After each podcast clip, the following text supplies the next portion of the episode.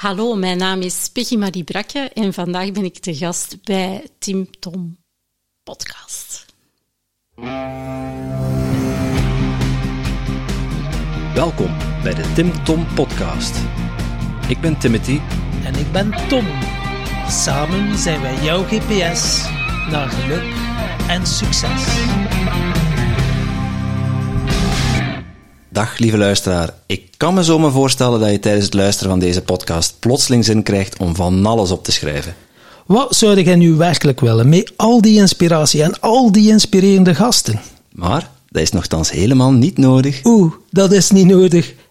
Kan ik dat niet allemaal niet onthouden? Ze? En wie gaat dat opschrijven voor mij? De kaboutertjes misschien? Nee, maar dat hebben wij al voor jou gedaan. Surf naar www.timtompodcast.com en daar vind je een blog boordevol tips en wijze inzichten van onze gast. En als je er dan toch bent, download dan meteen ons gratis e-book vol boekentips, luistertips en nog meer inspiratie voor jouw persoonlijke groei.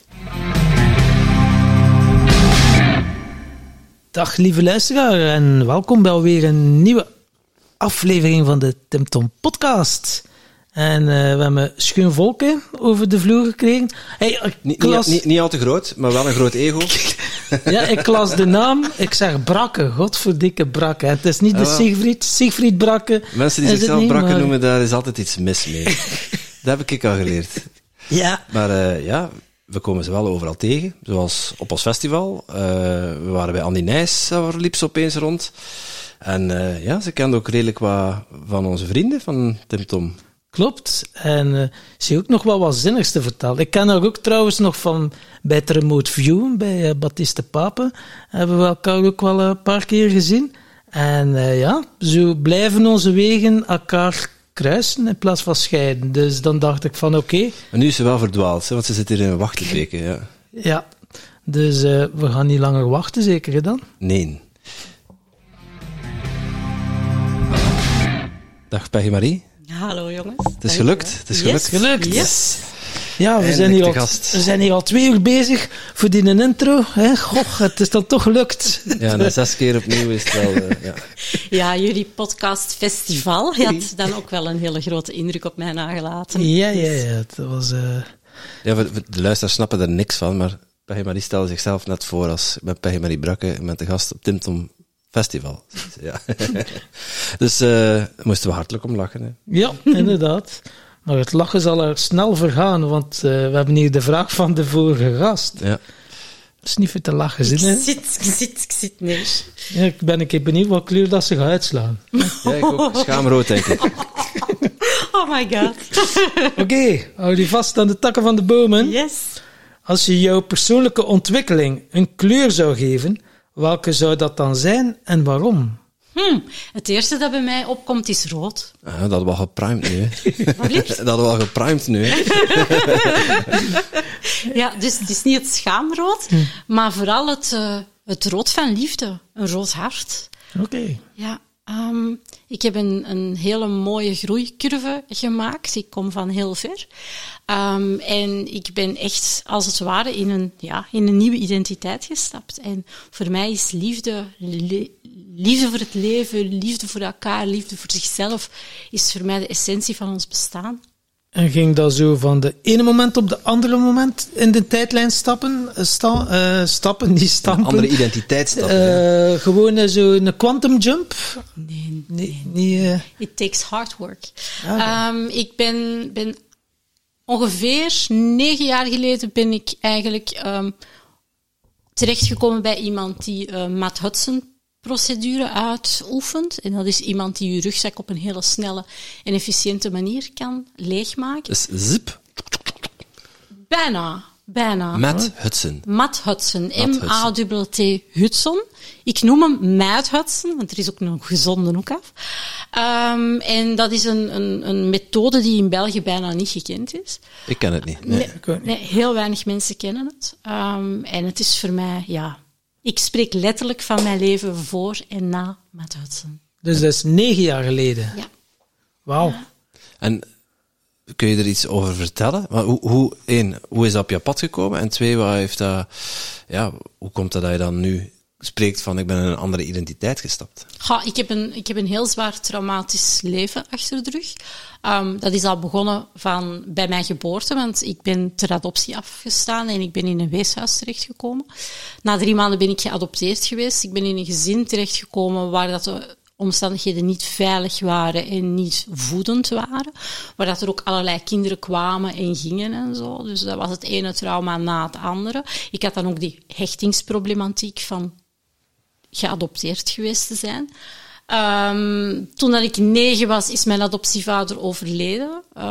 Dat had een hele zware impact op onze familie. Mijn adoptiemoeder is dan daarna in een zware depressie gevallen. Die kon niet meer fysiek voor het gezin zorgen. Wij zijn ook in de armoede gesukkeld. Wij hadden echt geen warm water. Wij hadden geen verwarming. Wij hadden geen geld voor fatsoenlijk eten te kopen. Dat was echt pure armoede. Dan ben ik... Ik ben het nu heel systematisch allemaal aan het vertellen. Ben ik, toen ik 12 was, seksueel aangerand geweest. Niemand wilde mij geloven, niemand wilde mij helpen.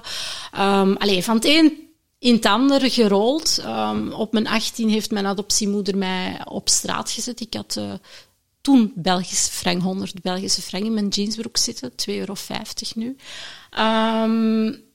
Ik ben dan ook gaan zorgen voor mijn mentaal gehandicapte zus, waar dat mijn moeder niet voor kon zorgen. Enfin, dus ik heb het ene trauma na het ander meegemaakt, een hele zware rugzak. Tom zei dat jou het lachen ging vergaan, maar nu vergaat bij ons het lachen. Ja, but I'm alive and kicking nu. Ja, zeker. En... ja, ik was al heel lang op zoek naar hulp en ik ging via het reguliere parcours, want je kent niks anders. Op mijn 12 was ik boeken aan het lezen in de bibliotheek, omdat ik wilde snappen wat er aan de hand was met mijn adoptiemoeder. Die zat letterlijk in een freeze. Die slikte heel veel medicatie, die slikte heel veel pillen om de pijn niet te hoeven te voelen. En ik wilde dat begrijpen, dus ik was al bezig met Freud en alle andere dingen. Op je 12 jaar? Ja. Ja, ik ben heel oplossingsgericht. Ik ben iemand die... Ik sta niet stil bij problemen. Mijn brein zegt direct van... Wat kan er? Wat is er mogelijk? Hoe kunnen we dit oplossen? Ik geloof ook heel erg dat de dingen op je pad komen om iets met jou te doen. En... dus ja, de gewone, reguliere... geneeskunde kon mij niet helpen. Ze staken mij vol met medicatie, antidepressiva. Mijn lichaam zat helemaal in elkaar. Ik zat vast vol met artrose. Ik had pijn overal. Ik kreeg dat medicatie. Ik had een schildklier die niet meer werkte. Kreeg ik ook medicatie voor. Ik had kistjes in mijn baarmoeder. Daar kreeg ik dan ook medicatie voor. Dus ik was echt een wrak. Ik was echt een hoopje miserie. Wow. En dat heb ik dan eigenlijk op een gegeven moment... na klappen te blijven incasseren, ben ik op een gegeven moment mijn toevlucht gaan zoeken in de alcohol. En ja, dan dat was de oplossing, hè? Ja, ging het nog meer downhill. Ja. En ja, niemand kon mij helpen. En dan heb je echt op een gegeven moment, zijn er heel veel gedachten die door je hoofd gaan, mijn hoofd gingen, dat ik eenzaam was, dat ik alleen was en niemand mij kon helpen. En dat is rond je begin 20 jaar dan? Nee, dan ben ik al in de 30 ongeveer. En ja, elke keer als ik aan mijn huisarts vroeg van ik wil van die medicatie af, dan zei hij, ja maar nee, blijf toch maar doen. Klassieke psychologen, hele lieve dame... loste niks op, hè. Dat was heel fijn dat er iemand naar mij luisterde, dat ik mijn hart kon luchten. Er kwam geen oplossing bij, hè. En dan via op een gegeven moment, het universum duwde zo diep dat je moet geduwd worden voordat je zelf klaar bent om te kantelen.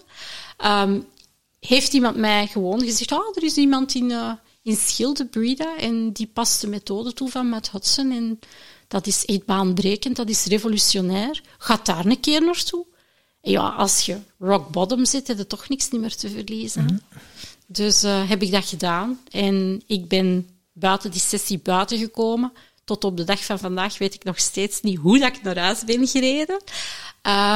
Ik was helemaal van de kaart. En ik heb toen voor de eerste keer... en ik Ik word emotioneel als ik erover spreek. Ik heb toen voor de eerste keer in mijn leven diep kunnen slapen. Omdat heel mijn leven zat ik in trauma, zat ik in survival.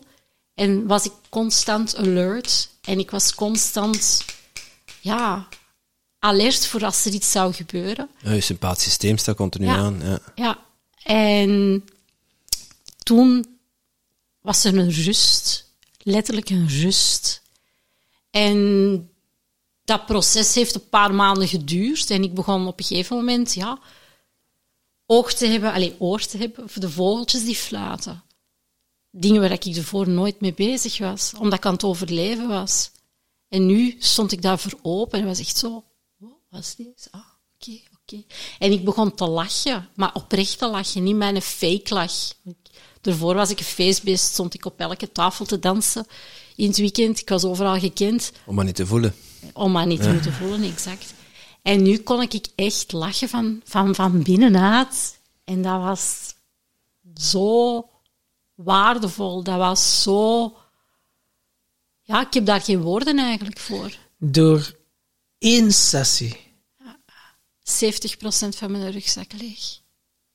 Wauw. Dat zat redelijk goed vol, als ik het zo hoor. Ja. Daar kon niet heel veel meer bij. Nee, als ik op een vliegtuig zou moeten, had ik moeten bijbetalen. Ja, dat ben ik ook, ja. Hallo. Ja. Eén sessie bij God. Ja, nu heel veel luisteraars, en waaronder ook de host hier, is nu al heel nieuwsgierig van wat moeten we ons daarbij voorstellen? Nou, het eerste wat dan in mijn hoofd doorgaat, is oké, misschien iets met hypnose, het onderbewuste, misschien plantmedicijnen, misschien regressie, misschien familieopstellingen. Dus er gaat heel veel door mijn hoofd, maar vertel het een keer, zeg. Hij werkt inderdaad met het onderbewuste. Matt Hudson zegt dat wij allemaal een extern scherm hebben waarop dat wij onze emotional memory images plaatsen. Dat wil zeggen dat je kan geen emotie hebben zonder een beeld. Dus je hebt eerst het beeld en daar is een emotie aan vastgekoppeld. Mm. En vanaf het moment dat er op die emotional memory image beelden zitten, kan ons brein geen onderscheid maken tussen de realiteit en tussen een herinnering. Dus als er daar op dat scherm trauma zit, en 70% van de mensen heeft trauma, trauma is de manier waarop dat wij omgaan met veranderingen in ons leven. Dat kan voor iemand iets heel kleins lijken, maar voor iemand anders kan het een hele grote impact hebben. En dus wat dat Matt Hudson doet, is dat scherm clearen. Dus het is geen hypnose. Het is een combinatie van eigenlijk. We werken met het onderbewustzijn. We werken ook niet met familieopstellingen, maar hij werkt met family rules. En de family rules is eigenlijk, als je de constellatie van de sterren hebt, is dat de energie tussen de sterren. Familieopstellingen zijn de sterren. En family rules is die onzichtbare energie die die dingen op hun plek houdt. Mm-hmm. En als je die energie verandert, kan de rest ook veranderen. Oké, de onzichtbare lijnen tussen de sterren die worden meegewerkt. Klopt. En daar zit wat NLP bij. Het is echt een combinatie van die hij eigenlijk allemaal samengevoegd heeft, verbeterd heeft, naar zijn hand heeft gezet. Je spreekt van een scherm waar dat herinneringen op geprojecteerd worden, waar je dan een bepaalde emotie aan gekoppeld hebt. En dat scherm wordt leeggehaald. Maar betekent dat dat je gebrainwashed wordt? Of? Nee, je doet het zelf. Je onderbewuste gaat loslaten. En heb je dan geen herinneringen meer over? Jawel, maar ik kan daar nu over spreken zonder dat die emotie eraan vastgekoppeld zit. Dus de verbinding tussen het beeld en de emotie, die is gecleared eigenlijk. Inderdaad. Ja, speciaal. Ja, dat is echt... 200 podcastafleveringen hebben we nog niet gehad, hè? Nee. Wel eens deeltjes en zo, maar... Om het dan allemaal in één protocol, dus hij werkt dan ook met iedereen op dezelfde manier? Nee. Oké, dat is niet zo één formule van oké, nu doen we dat, en dan is 70% van de rugzak geleegd. Iedereen is uniek.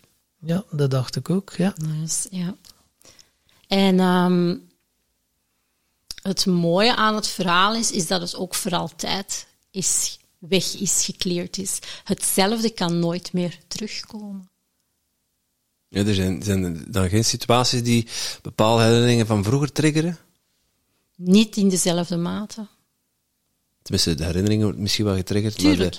Maar de trigger zit meestal in de emotie die eraan gekoppeld is. Hè? Voilà.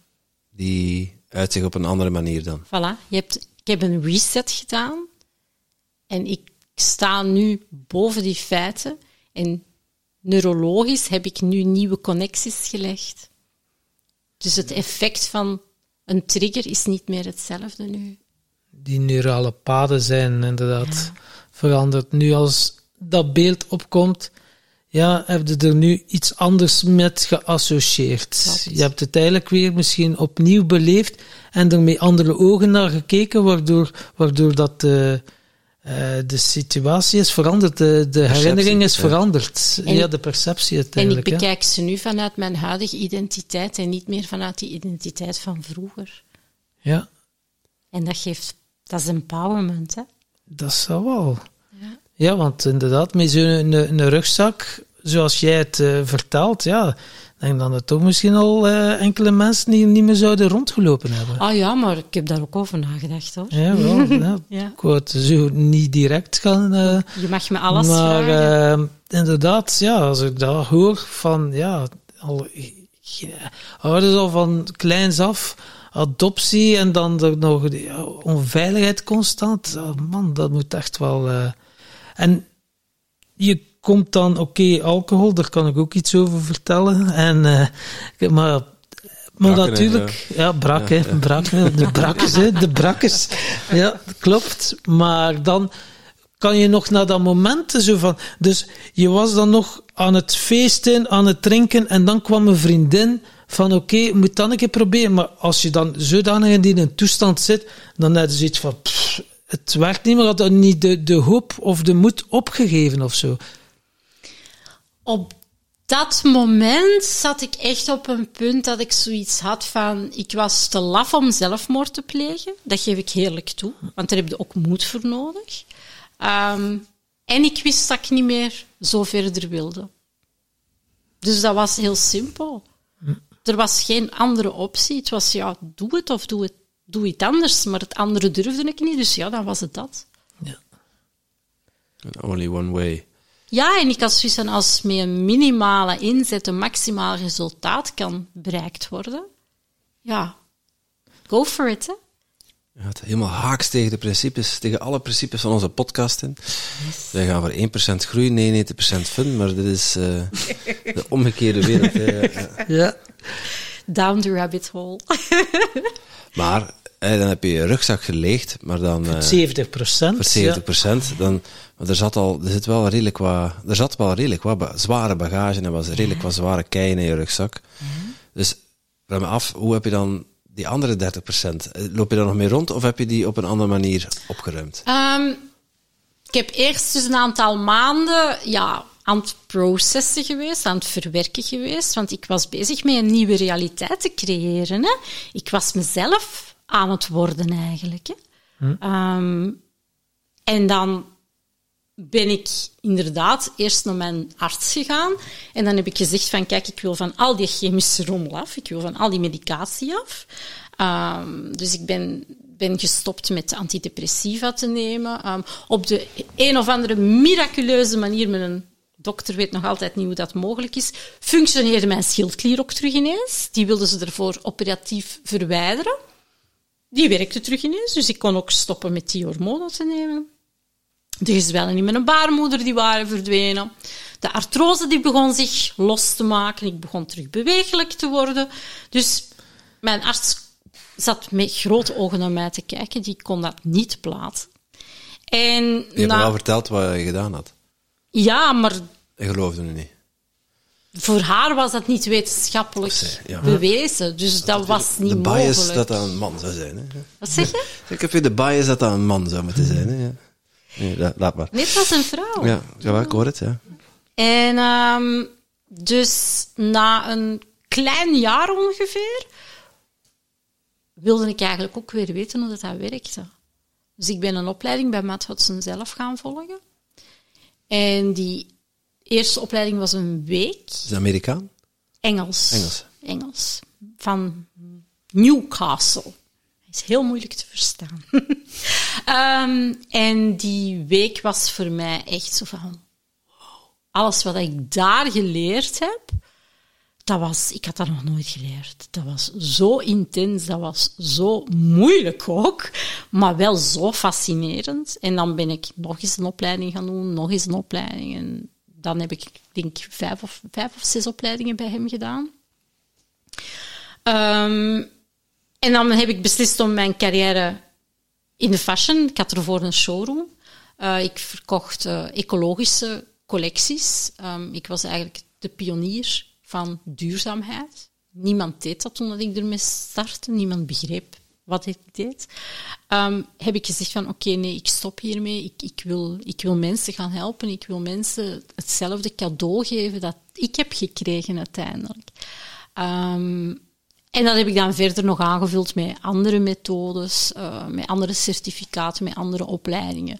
Maar eigenlijk zijn ze allemaal gebaseerd op het onderbewustzijn en op neuroplasticiteit eigenlijk. Dus het gaat er eigenlijk om dat je kan met je mindset maar zoveel bereiken als je onderbewuste je wilt toelaten om te bereiken. Dat is mooi gezegd.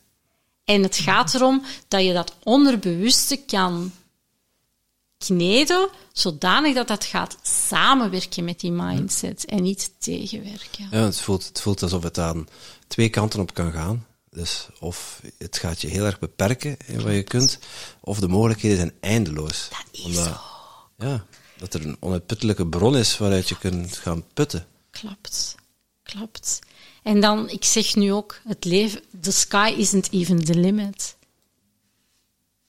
Je kan zoveel bereiken. Wij hebben allemaal grootheid in ons. Een van mijn grootste mantra's is... Wij worden geboren met het levensrecht om gelukkig te zijn. Alleen wordt onze maatschappij zo gemaakt dat wij allemaal worden beknot in onze vrijheid. Mm. Maar gelukkig zijn is een levensrecht. Mm. En eens je die mindshift maakt en je hebt die juiste tools en je weet hoe, ja, dan kan je zoveel. Dan kan je echt in je grootheid stappen. Dan kan je thuiskomen bij wie je werkelijk meant to be. Zeg dat ik daar wel wat moeite mee heb. Zo, die grootsheid omarmen. Ja? Of die durven toelaten of zo. Maar ja, ergens wel bang ben voor wat daar het gevolg van is of zo. Ja, dat is een family rule. Ja. Dat is iets waar ik momenteel actief op aan het werken ben, maar ik heb het nog niet helemaal kunnen ontmantelen of zo. Ja, inderdaad. Het is ook iets ongrijpbaars. Hè? Ik weet niet waar het vandaan komt. We hebben er vorige week nog een familieopstelling over gedaan. Dus het ergens is het in de familielijn gegroeid. Ja, wat er ook van zij. Hè?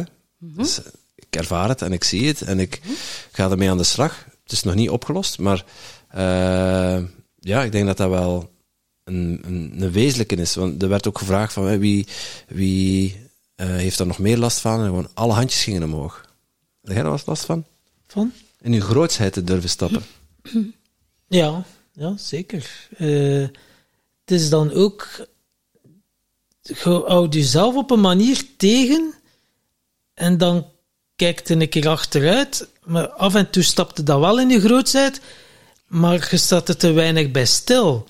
Terwijl dat al heel veel momenten dat wel hebt gedaan, omdat het noodzaak was. Omdat je niet anders kon op een manier. Dat je... ergens moest springen, of ja, het was springen of verzuipen, met manier van spreken. En dan kijkt je terug en dan denkt je van, ah ja, ik heb dat toch gedaan. Maar als je dan tegen een volgende blokkade staat, is er weer datzelfde systeem dat je op een manier tegenhoudt om voluit te gaan leven, om dat volledig erin te stappen, omdat je weet, oké, ik kan falen of kan op mijn bakkes gaan. Dus dat is misschien een trigger dat ervoor zorgt van, dat is geen leuk gevoel. En dan ga je allerlei opties bedenken om het de kantjes eraf veilen, om het op een voorzichtige manier te gaan bereiken. Hoewel dat nu, die voorzichtige manier is bij mij ook relatief. Kan ook wel vrij impulsief en zo zijn, maar dan wel voor de quick win. Heb ik lange tijd ook geloofd. Plantmedicijn, noem maar op. Dat is allemaal goed. Dat heeft mij enorm veel gebracht. Maar als ik nu zo een reis doe, geef ik mij ook de tijd om te integreren. Terwijl als dat in het begin was, dacht ik, wow, ja, nog één. Het kon niet snel genoeg gaan. En dan dacht ik van, oh ja, liever de korte pijn of zo. Dat was dan vooral het gevoel bij mij. En nu heb ik zoiets van, ik krijg zeker met ons festival, dat heeft er ingehakt bij mij, fysiek, emotioneel, maar nog niet. Er net na, het is eigenlijk maar 3 maanden of zo daarna, dat ik echt zoiets had van, wow man, wat heb ik hier allemaal over mijn kop getrokken. Dat ik het echt begon te beseffen, hoe ver en hoe zwaar dat ik over mijn grens was gegaan. En dan ben ik echt met mijn bakkes in het zand gevallen, dat ik dacht, wow, ondertussen weer terug opgeklauterd en de lessen er wel uit meegenomen, maar dat is dus om een kort antwoord op uw vraag te geven. Ja, grootheid, er zit ook nog toch nog iets van, zonder dat ik niet dat ik zo kan zeggen, oké, nu gaan we dat doen, maakt niet uit wat dat, of dat me tegenslaat, dat. Ik heb u wel even terug in de kop moeten schoppen, maar ja. Maar van tijd, ja, het kan soms zo. Af en toe steek ik nog de kop op. Is dat dan grootheid of grootheid waanzin? Dat is zo de dunne lijntje. Ja. Nee, ik vind dat moeilijk, omdat grootheid, ja, hetgene wat wij in de wereld gezet hebben met Tim Tom Festival, dat was wel redelijk in onze grootheid stappen. Tuurlijk. Maar de manier waarop we daar vervolgens voor afgestraft worden, dat is niet echt stimulerend om dat keer op keer te herhalen, laat ik het zo zeggen. Mm-hmm. Het gaat er ook om, ik wil eventjes terugkomen naar wat dat jij straks zei over die familieopstellingen.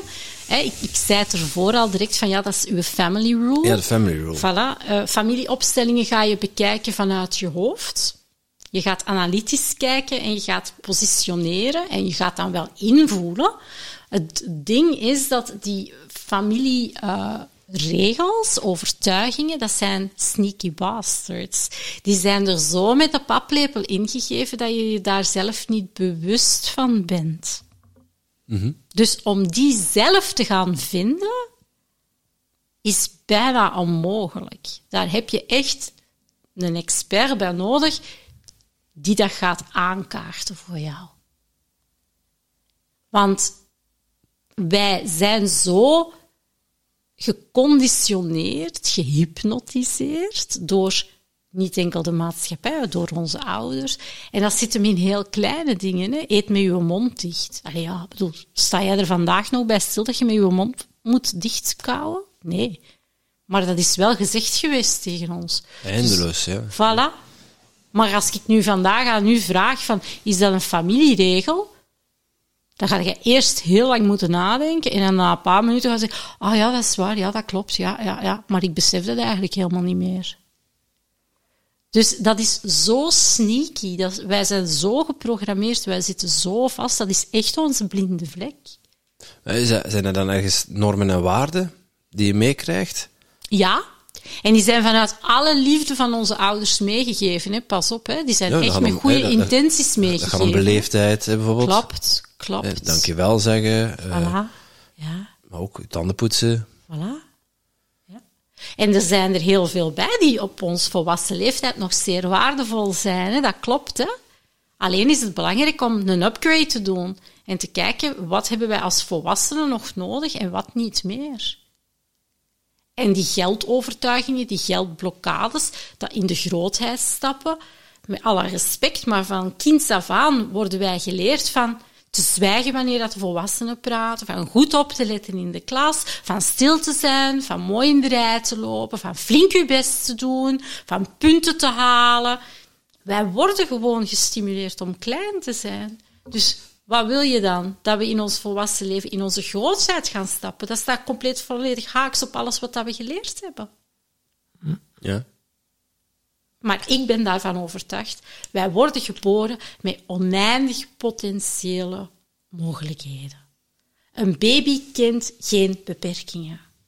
Een baby is groot. Een baby is het centrum van het universum. Een baby heeft honger en huilt en krijgt eten. Hij krijgt bijna altijd zijn goesting op. Voilà. Voilà. Ik spreek uit ervaring. Dus dat zit erin. En wat zou er mis mee zijn? Met een mooie grote wereld waarin dat we onze dromen kunnen naleven.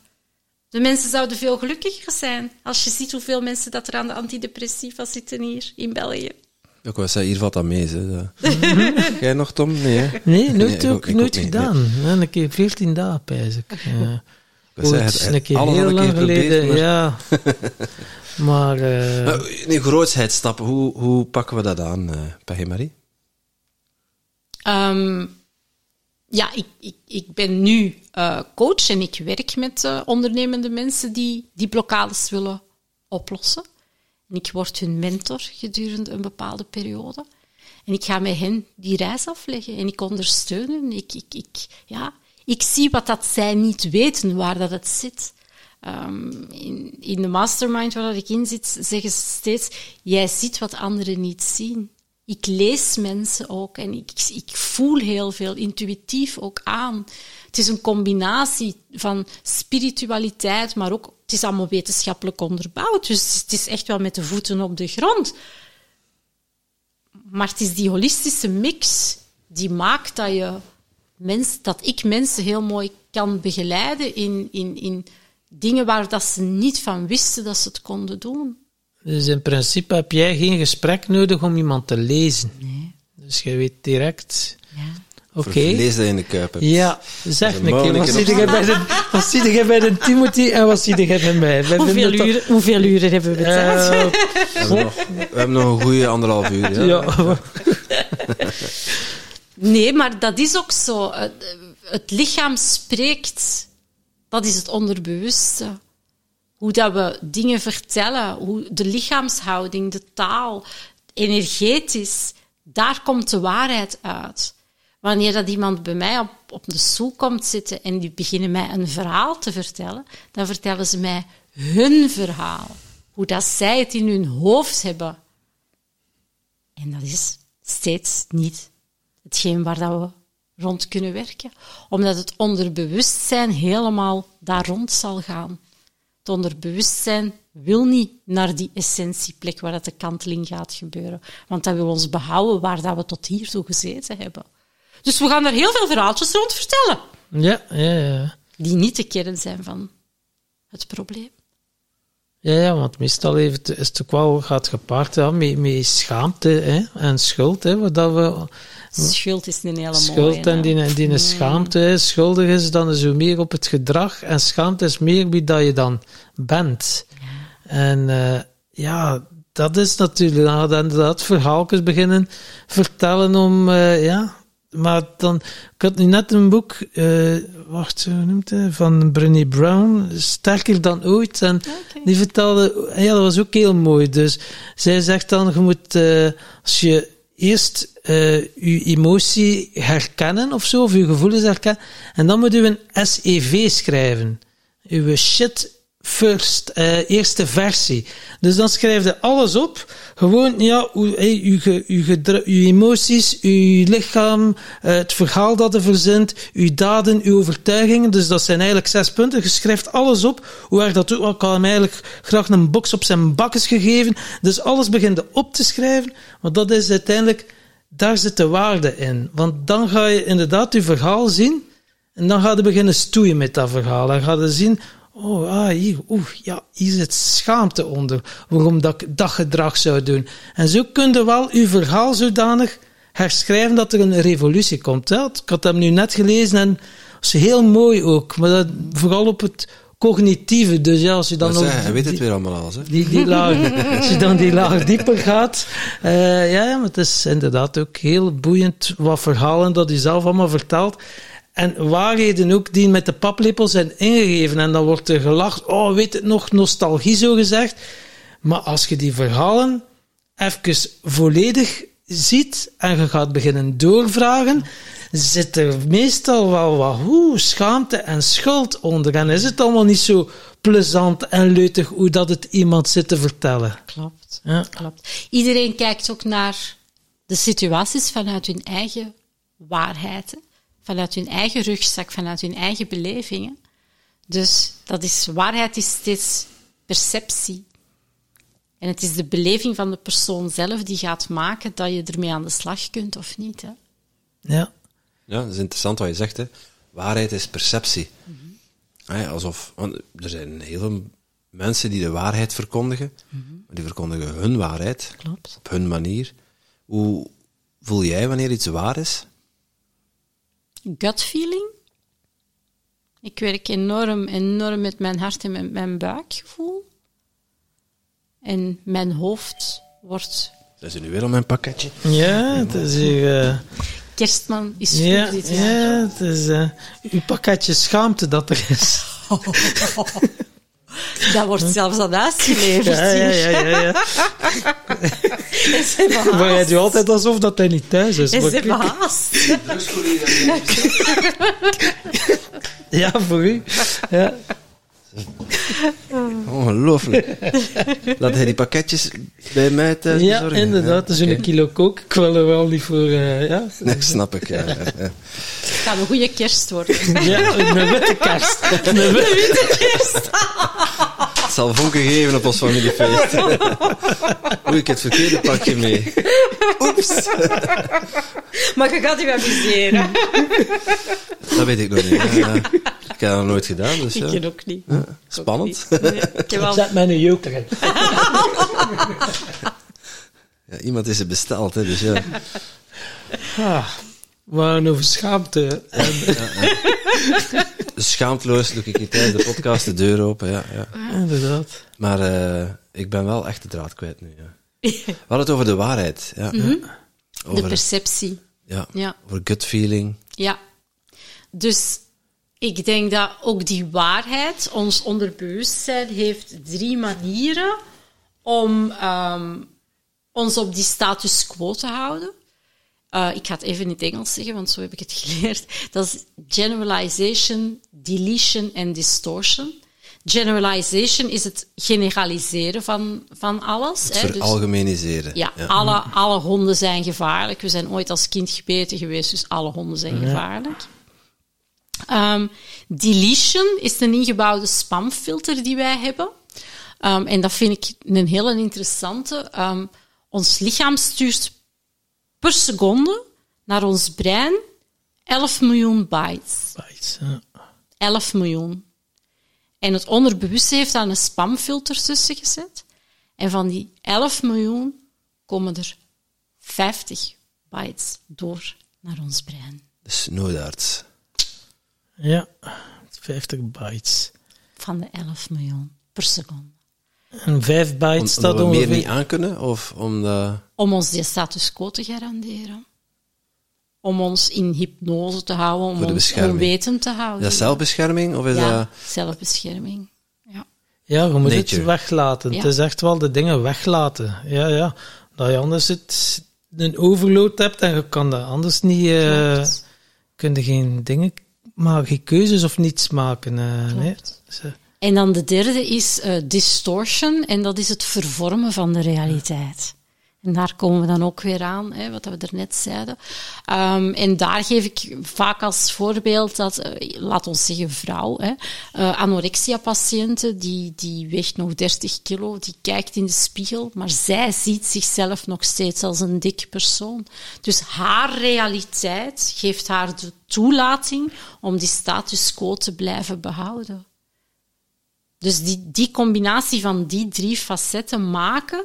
dat jouw realiteit helemaal niet conform is met de actuele realiteit, maar vanuit jouw perceptie gemaakt is om jou op die plek te houden waar dat je was. Waarom? Dat gaat terug naar de oertijd, hè? Als wij in de grotten leefden... dan was het lekker veilig in de grotten. En de mensen zijn pas beginnen zich te verplaatsen wanneer dat ze... geen voedsel meer voldoende hadden. Dus dat is echt een primaire overlevingsbehoefte. Hè? Maar dat is een valse. Dat is die is helemaal niet waar. Dat is een sneaky bastard. Dus. Ja, weer een sneaky ertussen. Ja, maar dat is juist het leuke. Eens dat je die kennis hebt en je kan daarmee aan de slag, dan kan je daar ook mee beginnen te spelen en mee te beginnen werken. Die status quo, even uit ervaring putten van andere podcasts, mm-hmm. Dan komen we eigenlijk uit bij ego. Mm-hmm. De zelfprotectierol van het ego. Ja, een deel wel, hè, ja. Hoe kunnen we daar actie op ondernemen? Om die te ontmaskeren of om die te doorprikken? Ja, het is een combinatie vooral eerst van inzichten. He, dus als ik met iemand aan de slag ga, de kick-off sessie is echt een heel intense sessie van theorie ook en persoonlijk linken leggen. Zodanig dat de klant daarmee aan de slag kan beginnen te gaan. Zodanig dat de klant die kan beginnen te herkennen. Vanaf het moment dat je weet wat dat er gaande is, neem je afstand van de situatie en kan je daarmee beginnen te spelen. En in het begin zijn dat hele kleine shifts en op den duur worden die groter, die shifts. En kan je echt van op een afstand naar jezelf kijken. Wat bedoel je met shifts? Upgrades, verbeteringen. Wat wij de 1% groei noemen, moet je het zo noemen? Of zijn het... Ja. Eerder quantum jump shifts. De snelheid is ook persoonlijk gerelateerd. Wij hebben allemaal een perceptie van tijd die verschillend is. Je hebt mensen die automatisch zijn, die heel snel nieuwe informatie binnennemen, implementeren en kunnen toepassen. Dan heb je de mensen die period of time zijn, die hebben daar een tijdje over nodig. Dat zijn zij die zo zeggen van, ik ga er eens een nachtje over slapen. Maar je hebt ook mensen die daar, die sameness zijn, noemen wij die eigenlijk heel moeizaam omgaan met verandering. En die heel lang dezelfde job blijven doen, die heel lang in dezelfde gemeente blijven wonen, die houden van traditie. Die zijn niet zo makkelijk met nieuwe informatie te processen als die automatics bijvoorbeeld. Dus hoe snel dat de persoon die shifts gaat maken, heeft te maken met die patronen. En dan is het aan mij om te weten wie dat ik voor mij heb, mm-hmm. om dat zo aan te pakken dat die persoon die transformatie op de meest easeful, joyful manier kan implementeren. Want als ik tegen die sameness persoon automatic taal ga spreken, en ik ga zeggen van, je gaat heel snel die verandering voelen en je gaat dat merken en dat gaat een verbetering zijn en dit en dat.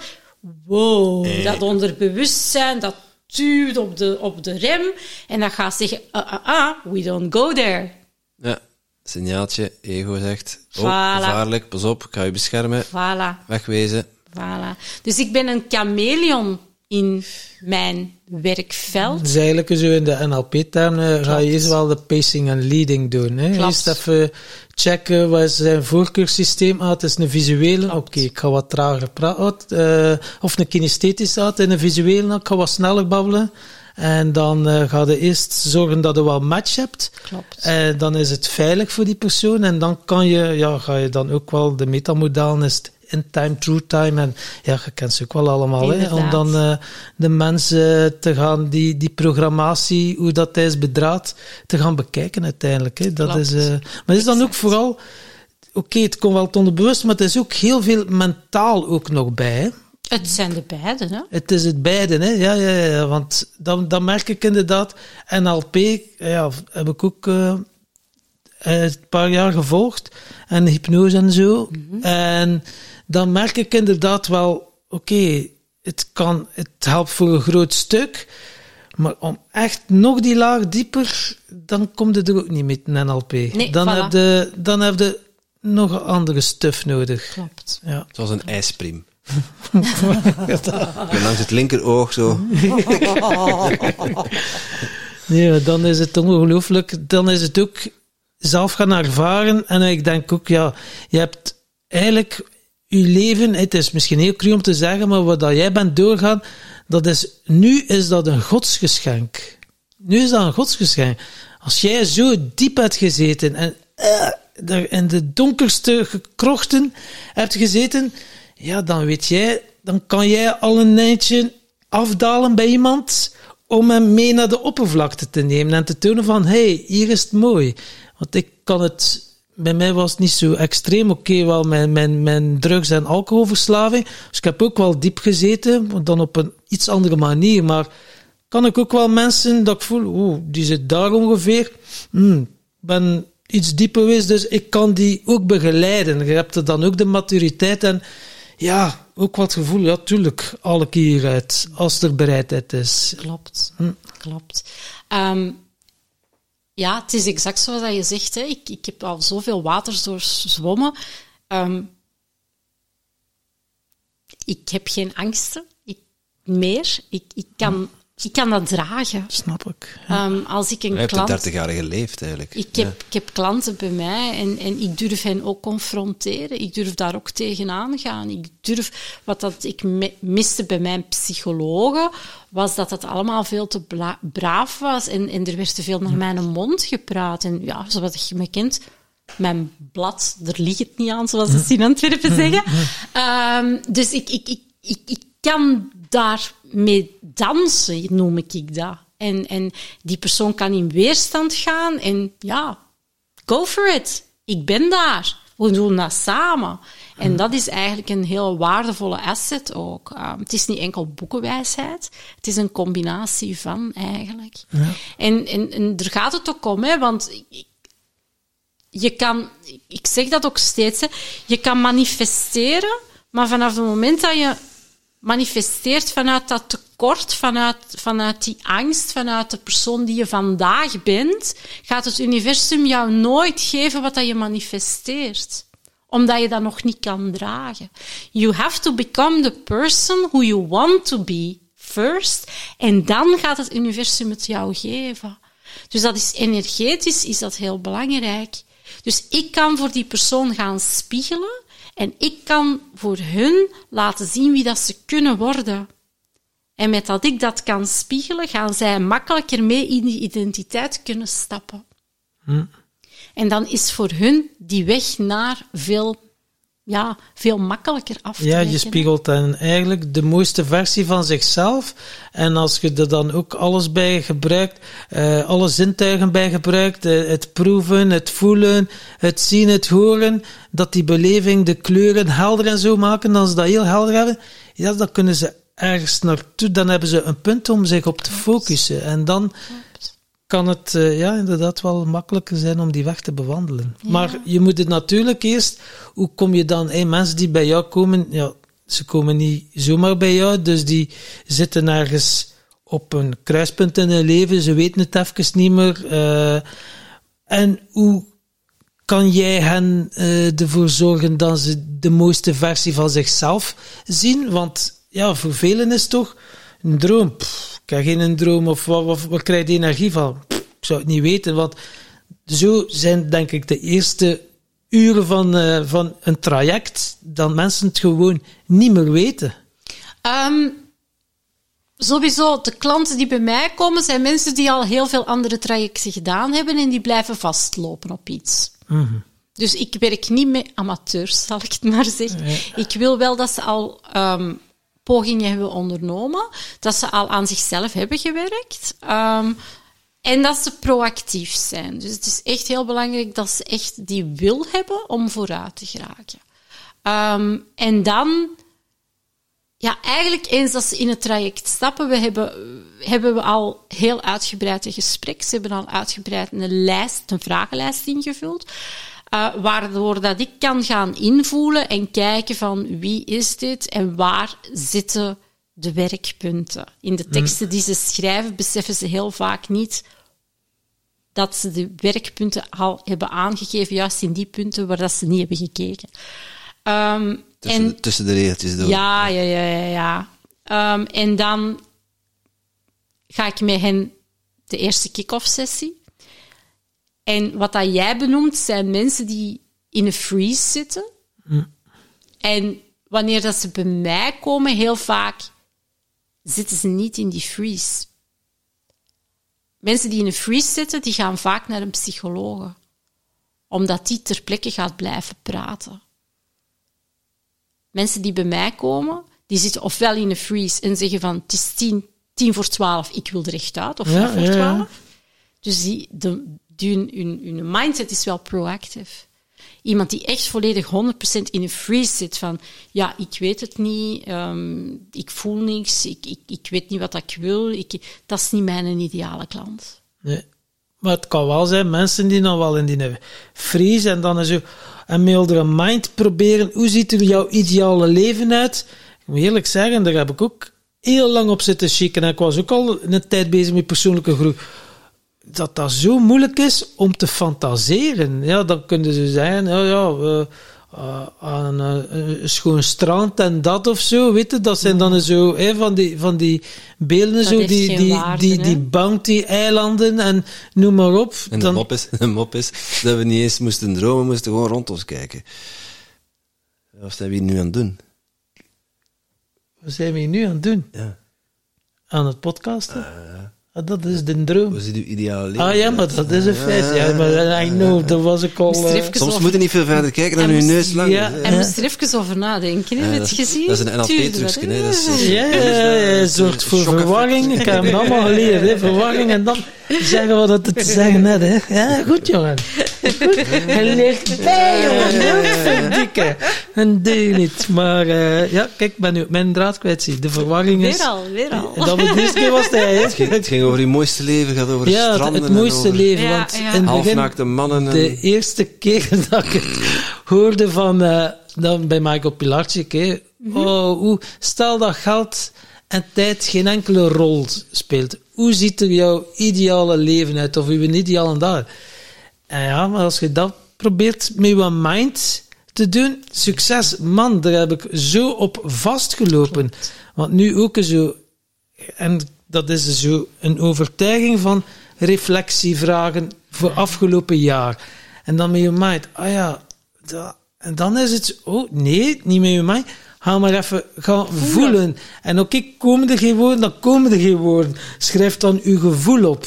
En dat is voor mij een heel andere manier om er naar te kijken. En dat is ook een traject van jaren geweest. En je mocht dan al die NLP-opleidingen en dat...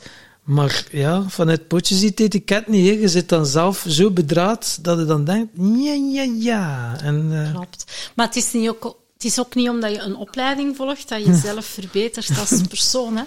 Hè. Ik heb ook mijn coaches die mij op mijn plekjes duwen waar dat ik nog kan aanwerken. Want zelf zie ik die ook niet. Klopt. Dus... Dat is hè, zo wezenlijk. Dat is het. En het is ook zo, het is niet zo dat... hoe zou ik het zeggen?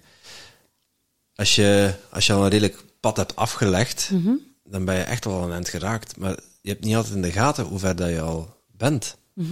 En dat vind ik wel zo mooi aan ook gecoacht worden, dat je ook dwingt om een keer achteruit te kijken van waar dat je vandaan komt. Omdat je, als je langzaam maar groeit, is er op een bepaald punt... Je beseft het niet eens, hè. Net als ik zeg van, ik vind het moeilijk om in mijn grootheid te stappen, maar als ik zie wat, als ik nu terugkijk van de afgelopen 4 jaar, wat wij verwezenlijkt hebben, dan is dat wel een indrukwekkend lijstje. Als andere mensen dat zien, dan valt de mond open. Maar ja, we vinden het allemaal maar doodnormaal. Ah ja, maar daar zit je met jouw bescheidenheid, hè. Je familie regelen, doe maar gewoon. Ja. Doe maar gewoon. Moet niet te veel opvallen. Gewoon is goed genoeg. Ja, zwaar ook, hè. Ja. Daar gaan we, ja. Dus en dat is het mooie. En grootheid is ook voor iedereen individueel, hè? Ja, maar grootheid is ook niet echt per se posh. Nee. Het is ook gewoon, doe maar normaal. Ja. Dat is oké. Ja, als jou dat gelukkig maakt. Voilà. Het gaat erom dat je kunt zijn wie dat je wil zijn. Dat is de grootheid. En daarvoor hoeft je niet met een Porsche te rijden. Het gaat erom dat je gewoon... diep in je hart gaat en liefde voor jezelf hebt. En dat is voor mij de essentie. Hoeveel mensen zien zichzelf graag? Ja, oprecht graag. Hè? Ja. Want je kunt wel zeggen dat je jezelf graag ziet, Je kunt dat zeggen, maar dan ben je weer bezig met je hoofd, met je ratio. Het is niet omdat je het zegt, dat je het ook toepast en doet. Hè? Dat is een tweede, ja. Ja. Als je mij vroeger zag lopen, ja, ik zeg het, er was geen één feestje of opening en ik was niet aanwezig. Iedereen dacht dat ik supergelukkig was. En van binnen was ik gewoon aan het huilen en aan het sterven van het verdriet en van de eenzaamheid. Dus wat je ziet en wat je zegt en wat je doet, is niet wie dat je bent. Nee. Dat is gedrag. Ja. Klopt. En die eenzaamheid vind ik een heel belangrijke. Dat is voor mij nu een van mijn pijlers.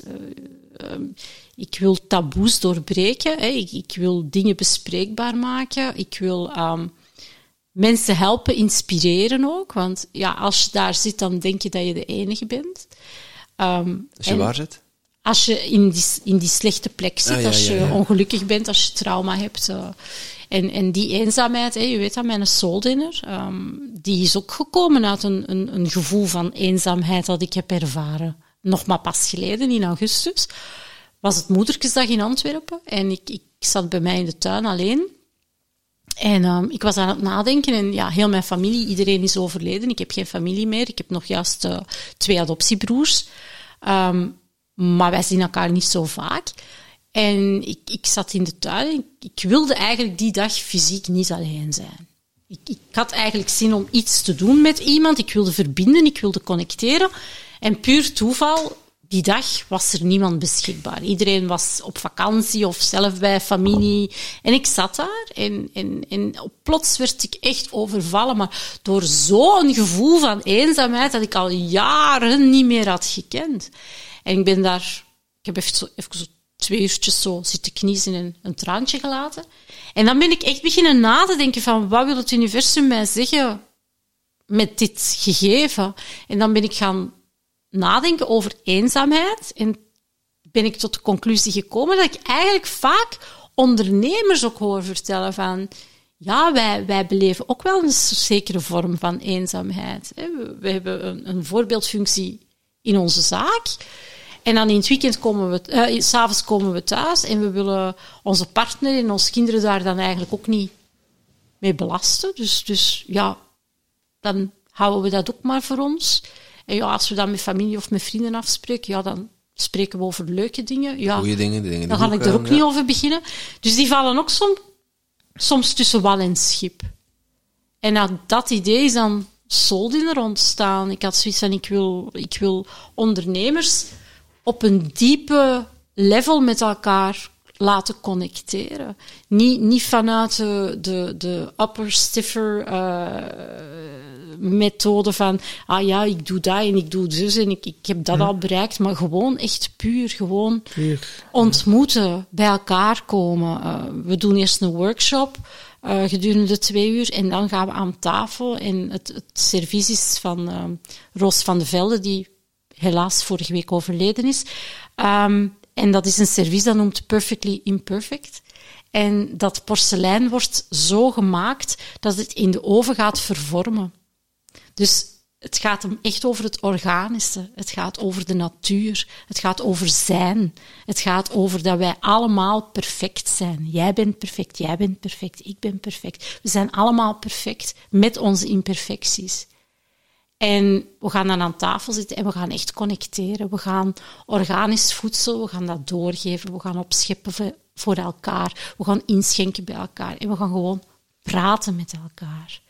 En... ja, dat was een download dat ik toen kreeg. En dat zijn de dingen dat ik in de wereld wil zetten. Ik wil mensen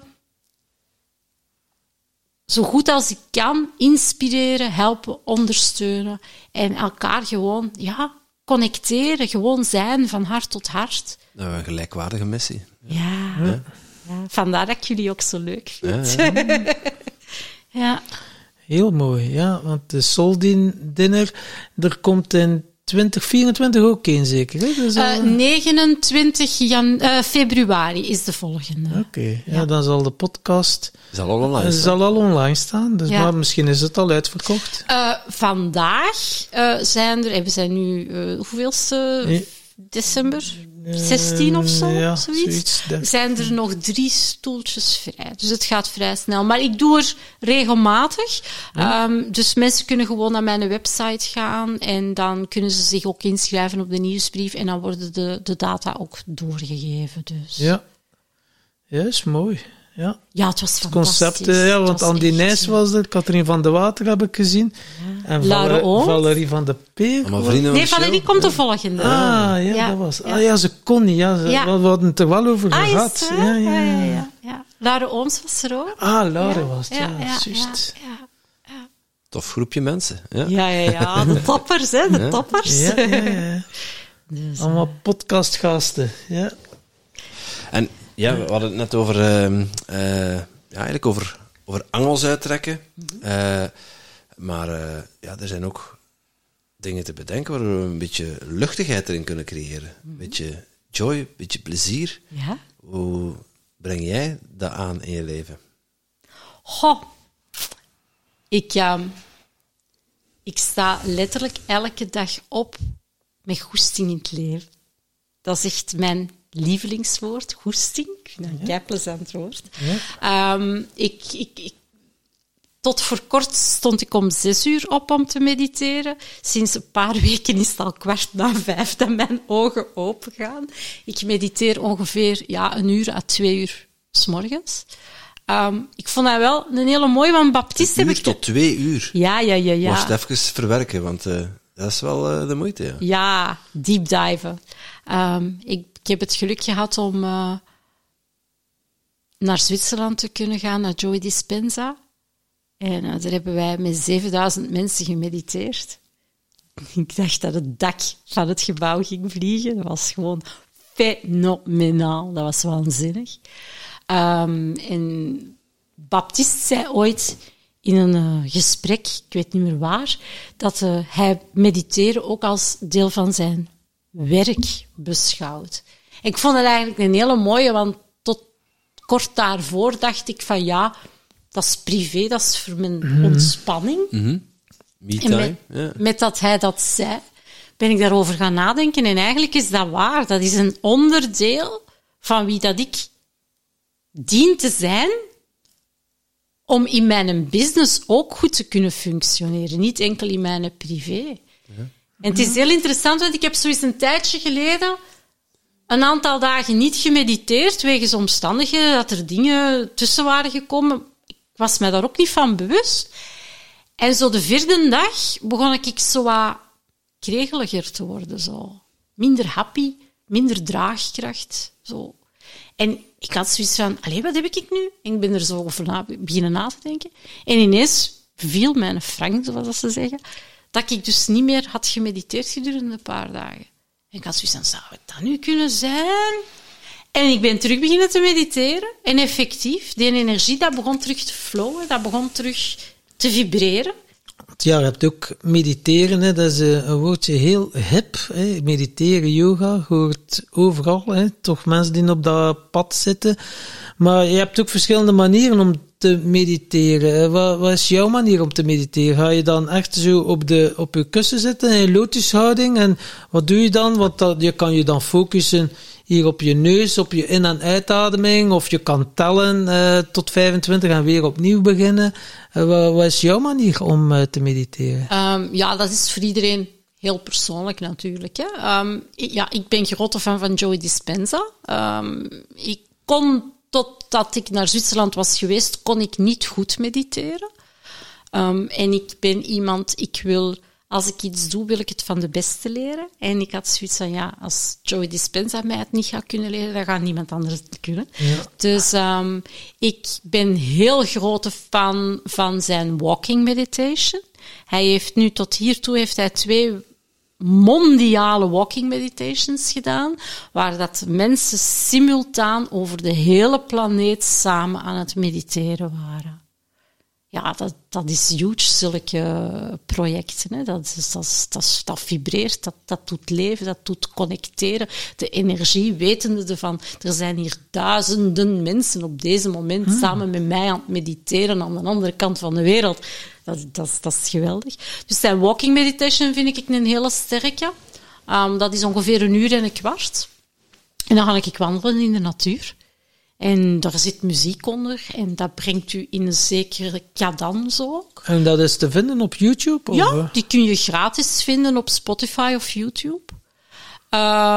En hij heeft nog andere hele mooie meditaties. De pineal gland vind ik ook wel een hele sterke. De chakras openstellen is ook een hele sterke. Ik ga meestal niet in de lotushouding zitten. 4:15 's morgens heb ik daar nog geen zin in. Ik zet mij meestal comfortabel of liggend doe ik het ook. Eigenlijk maakt dat op zich niet uit. Allee, voor mij dan toch. Ja, als ik liggend ga mediteren, dan duurt het meestal geen 10 minuten voordat ik... Oh, nee. Maar ik heb nog een jong kindje, hè, dus... Ja. Hoe oud is hij? 22 maanden. Ja, zeg nog een piepje, hè. Ja. Dus mijn nachten zijn wel gebroken. Klopt. Hey, ik moet wel zeggen, het geeft veel meer... Ik ben sinds een begin, toen wij aan het podcasten waren, heb ik veel gemediteerd. Ja? Het heeft mij heel veel gebracht. En dan, op een of andere manier, is dat zo van mijn pad weggegaan. Ah ja, uw onderbewusten heeft u er weer dus heel schoon van afgebracht. Mm-hmm. En... het was Sophie die met erop wees van goh, ja, misschien moet je eens terug beginnen mediteren. Dus doe dat nu voor het slapen gaan. Ook om in te slapen, voor een deel. Soms dan ademhalingsoefening, soms een dankbaarheidsoefening of mediteren op muziek. Maar meestal duurt het geen 10 minuten voordat ik al vertrokken ben.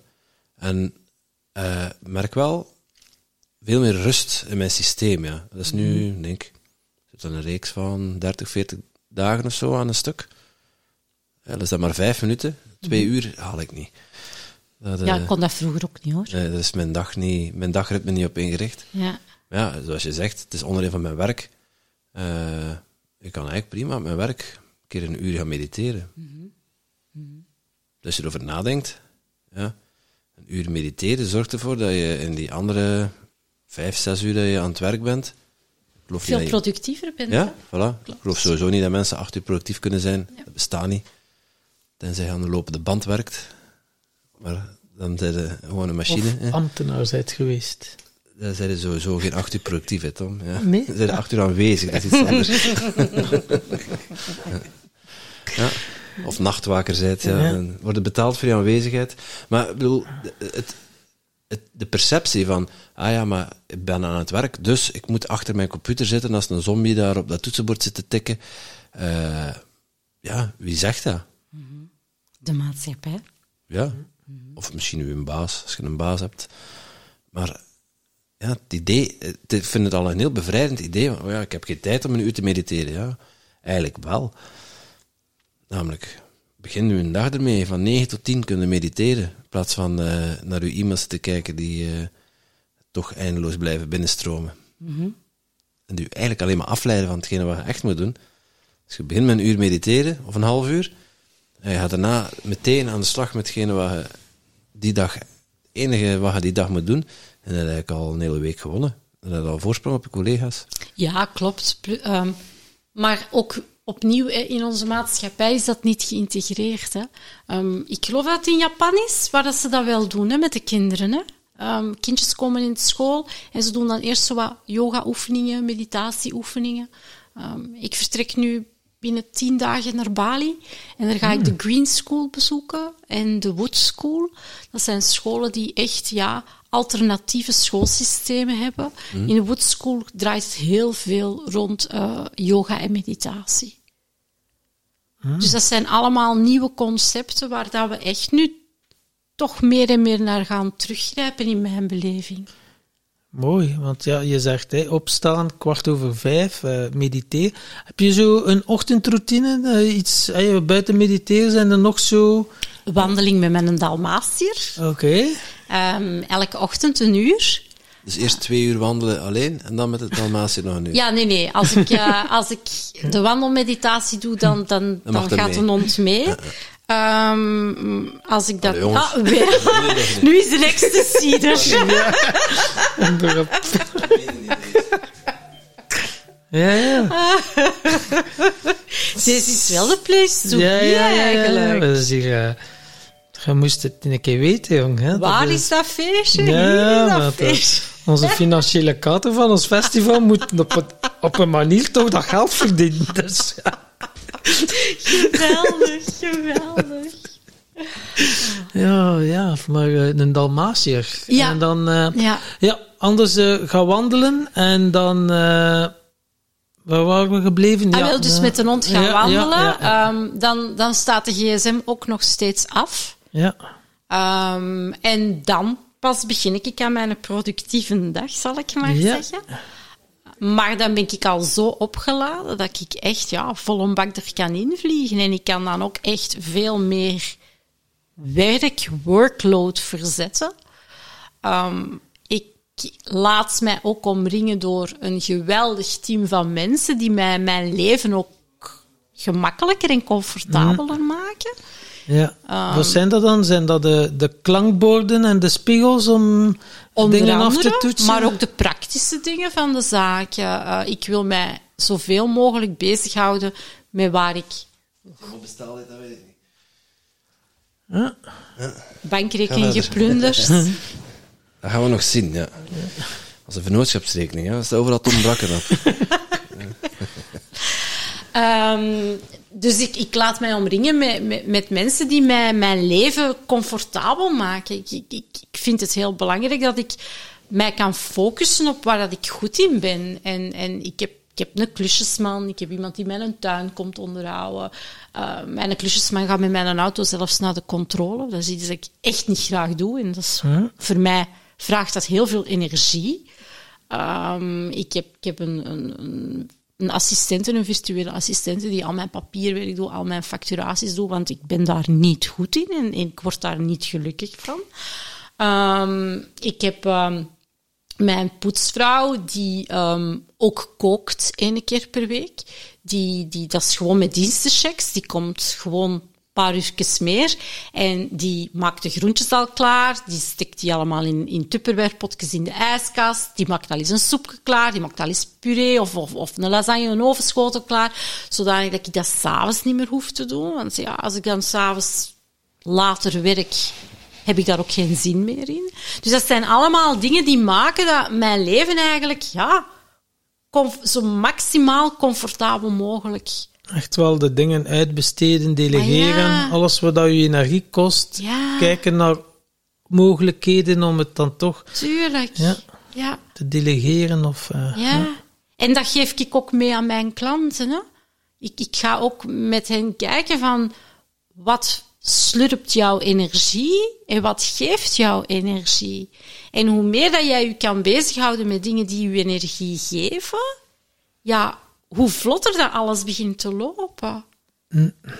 Het is maar door in die lage resonantie te zitten dat alles ook gaat vertragen en verstillen eigenlijk. Yes. En aan de ene kant horen wij van podcastgasten zeggen van jij moet juist in die hoge vibraties gaan zitten. En jou hoor ik zeggen van zoek juist die lage vibraties eens op. Nee.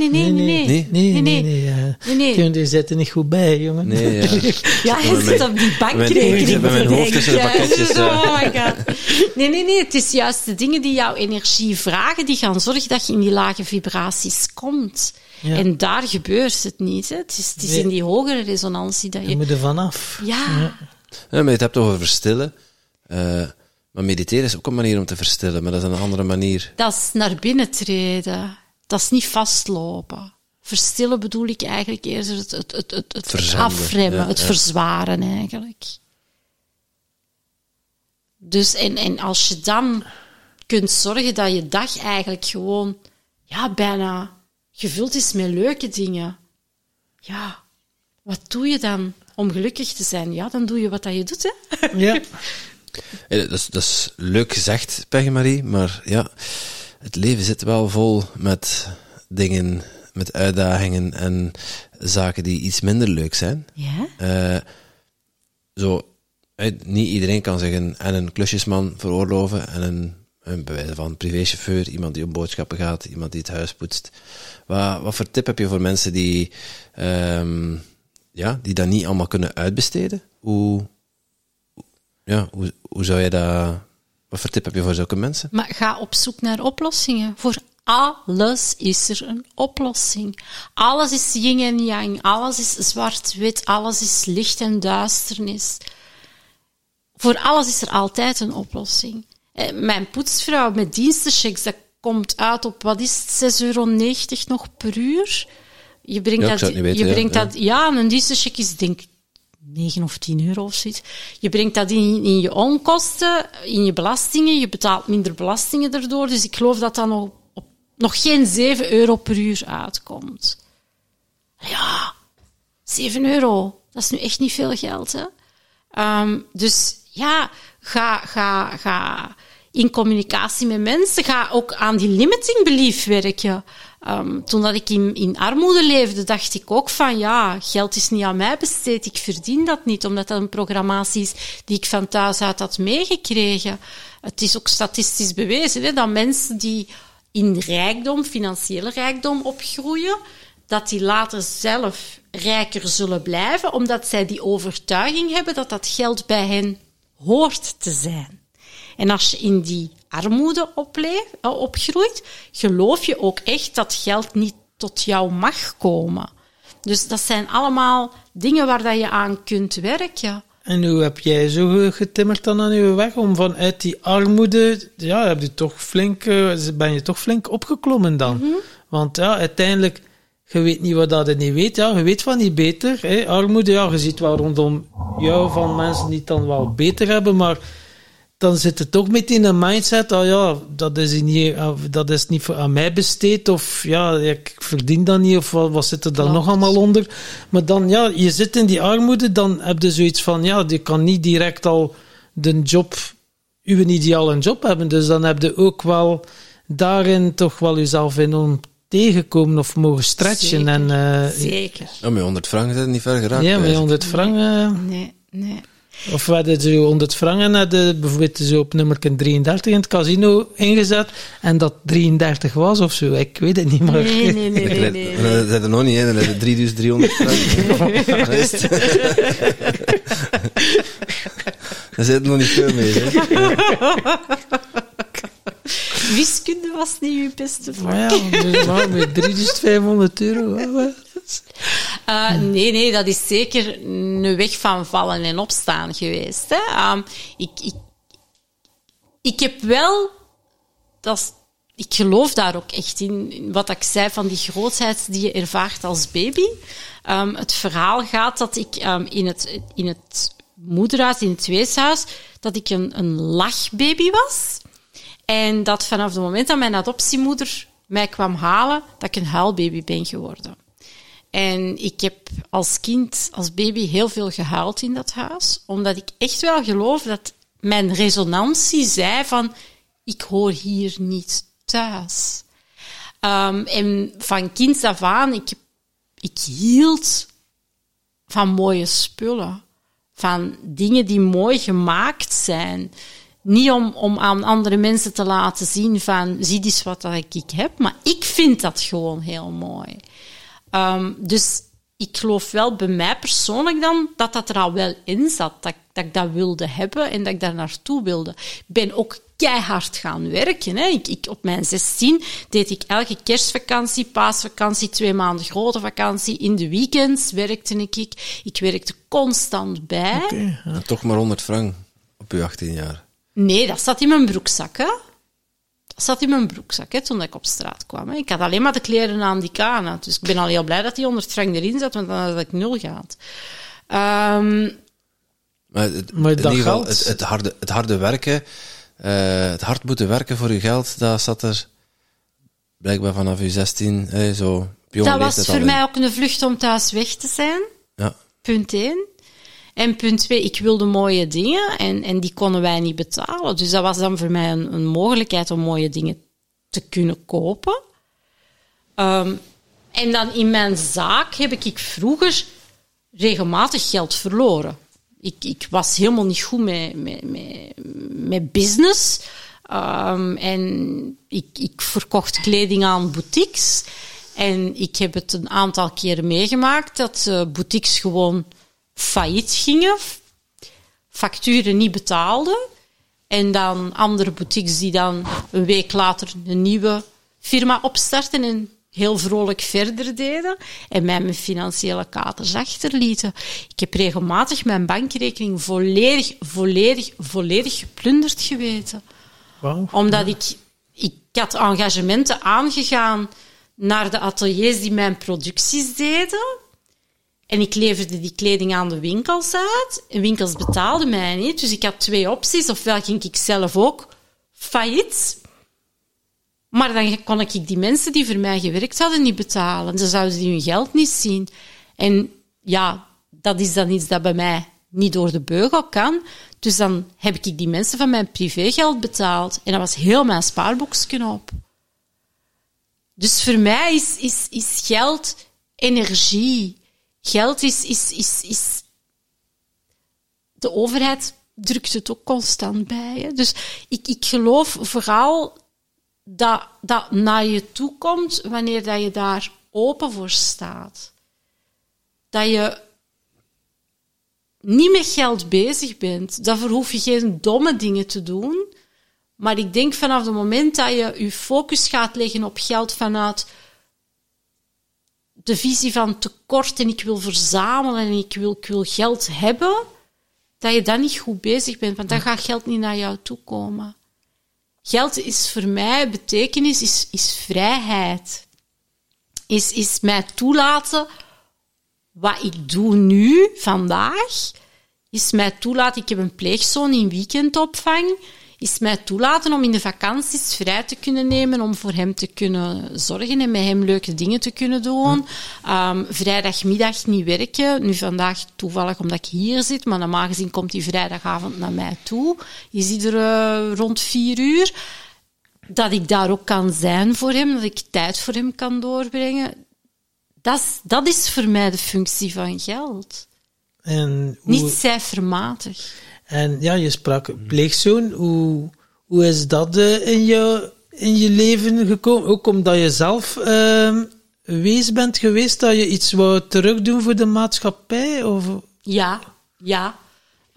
Ik ben ervan overtuigd dat je leven wordt bepaald van het nest waarin dat je opgroeit. Niet waarin dat je geboren wordt, maar waarin dat je opgroeit. En als je weet dat er hier in Vlaanderen in de instellingen duizenden kinderen zitten die hulp nodig hebben, omdat de ouders niet voor hen kunnen zorgen. Ja, dan breekt mijn hart. Duizenden, zegt u? Meer dan 1000. Ik denk 2000 ongeveer. Wauw, veel. En dat cijfer stijgt alleen maar. Amai. En dan, ja, ik word daar zelfs een beetje boos van, wanneer ik dan mensen in mijn omgeving zie die dan 3 kinderen hebben en die gaan dan nog voor een 4e gaan. Dan heb ik zoiets van... Je hebt plek, je hebt liefde, je hebt tijd voor een 4e kind. Neem dan gewoon een 4e kind vanuit een instelling erbij, weet je? Allee ja, deel. Deel uw rijkdom. Als ik rijker word, dan wordt mijn tafel langer. Ik vind het gewoon belangrijk dat je mensen een kans kunt geven. En ik had zoiets van... Ik was dan in die transformatie terechtgekomen en ik ben zo... Ik word weer emotioneel. Ik ben zo ontzettend dankbaar voor de cadeau die ik heb mogen krijgen. Dat ik gewoon wil teruggeven. Hm. En voor mij was pleegzorg een manier. Ik was dan al in de 40, ik ben nu 51. En ik had zoiets van, ja, weet je, om nu nog moeder te worden, dat begint zo wat scherp te worden. En iemand sprak mij over pleegzorg en ik had zoiets van, ja, tuurlijk dat. Als die mogelijkheid er is, tuurlijk dat. En ik heb een geweldige kerel. Die is 2 weken geleden 11 jaar geworden. En die is bij mij gekomen toen dat die bijna 3 was. krullenbolletje. Met zijn tutje in zijn mond en zijn bombakje in zijn armen. Ik was instant verliefd. Hm. En ook dat is... Hij is ook een spiegel voor mij. En ja, dat is rijkdom. Mooi. Ja, spiegels zijn, daar kan ik over meespreken. Ja, goed. Die van ons die heeft ons gekozen als pleeggezin. Maar is wel uit ons nestje geboren. Mm-hmm. Maar ja, het is een mooie spiegel wel, hè. Mm-hmm. Een klein kindje. Zeker als je dan zelf al bepaalde stappen hebt genomen op het pad van persoonlijke ontwikkeling, is dat wel een brandversneller voor je eigen ontwikkeling. Maar anderzijds ook iets heel moois om terug te geven. Mm-hmm.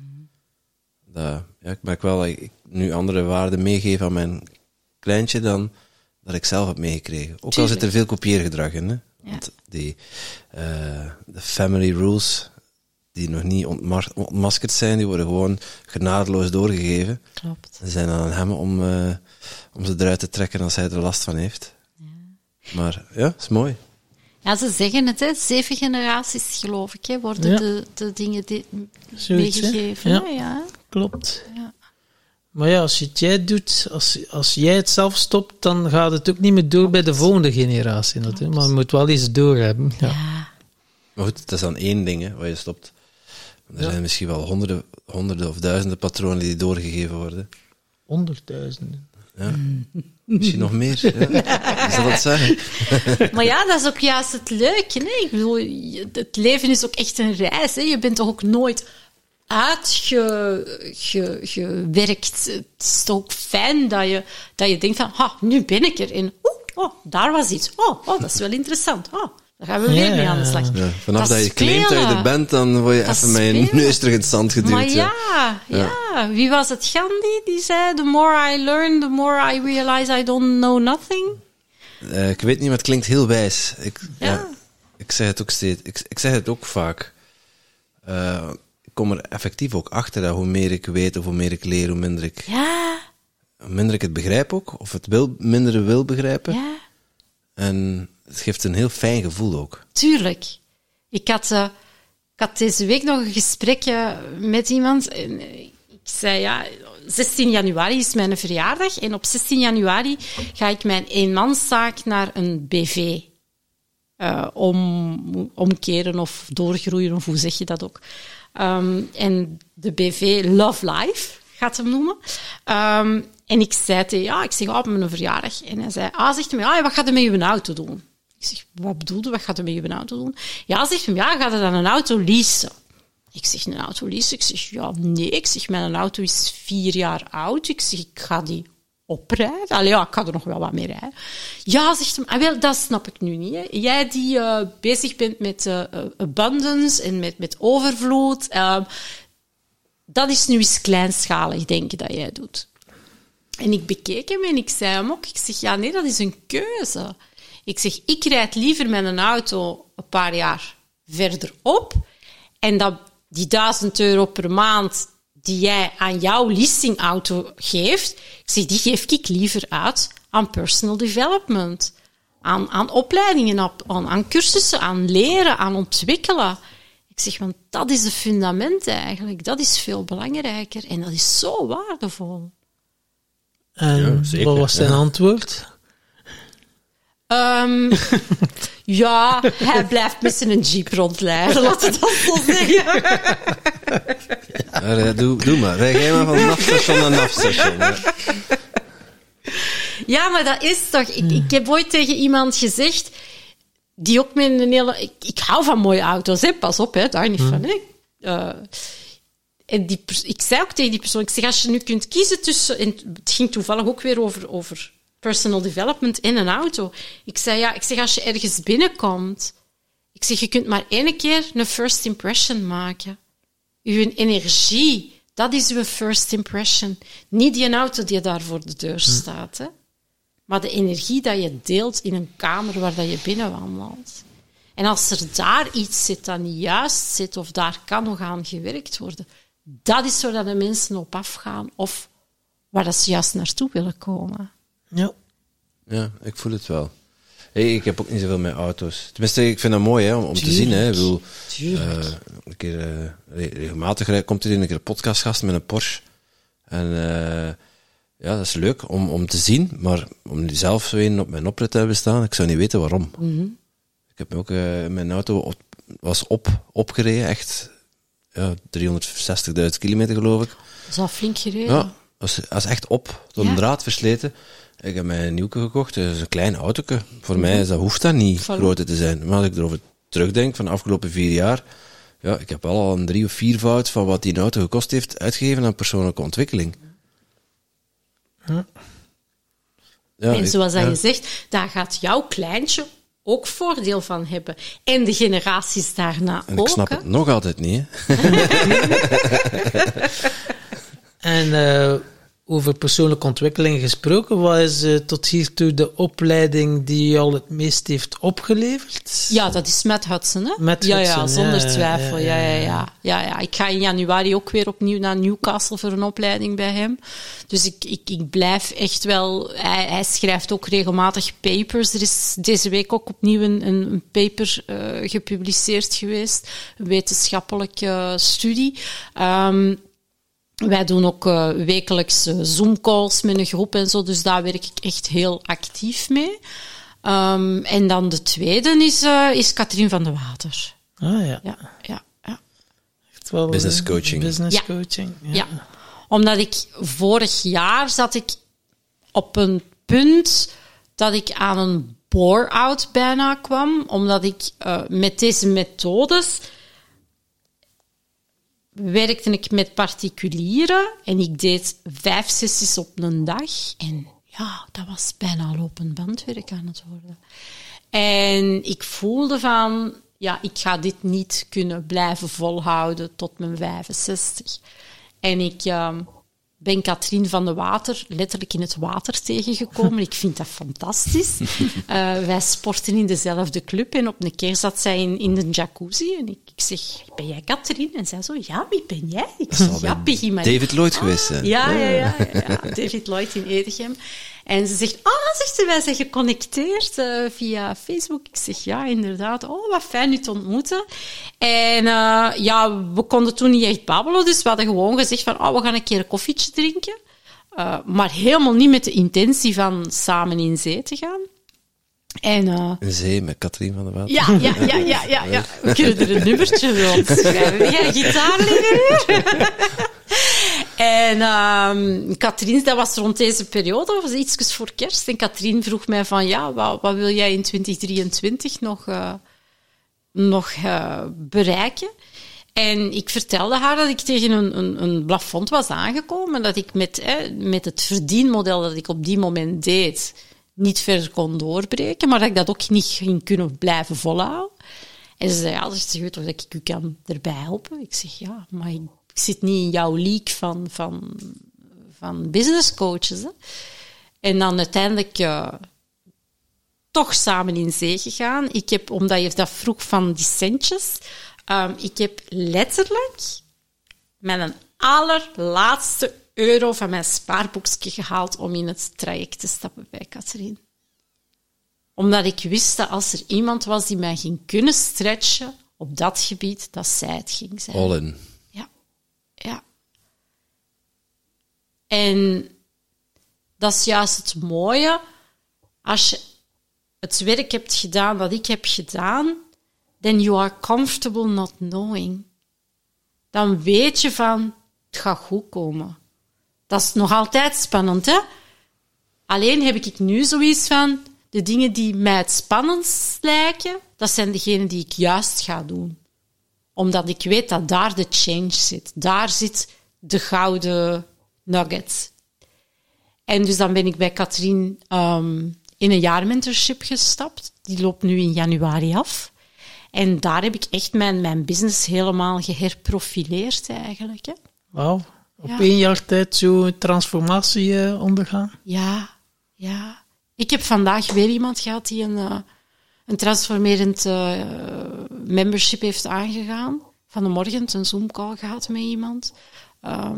2 weken geleden iemand een VIP-traject opgestart. Dus ja, het begint echt, het vibreert, het werkt. Mensen vertellen het ook door aan elkaar.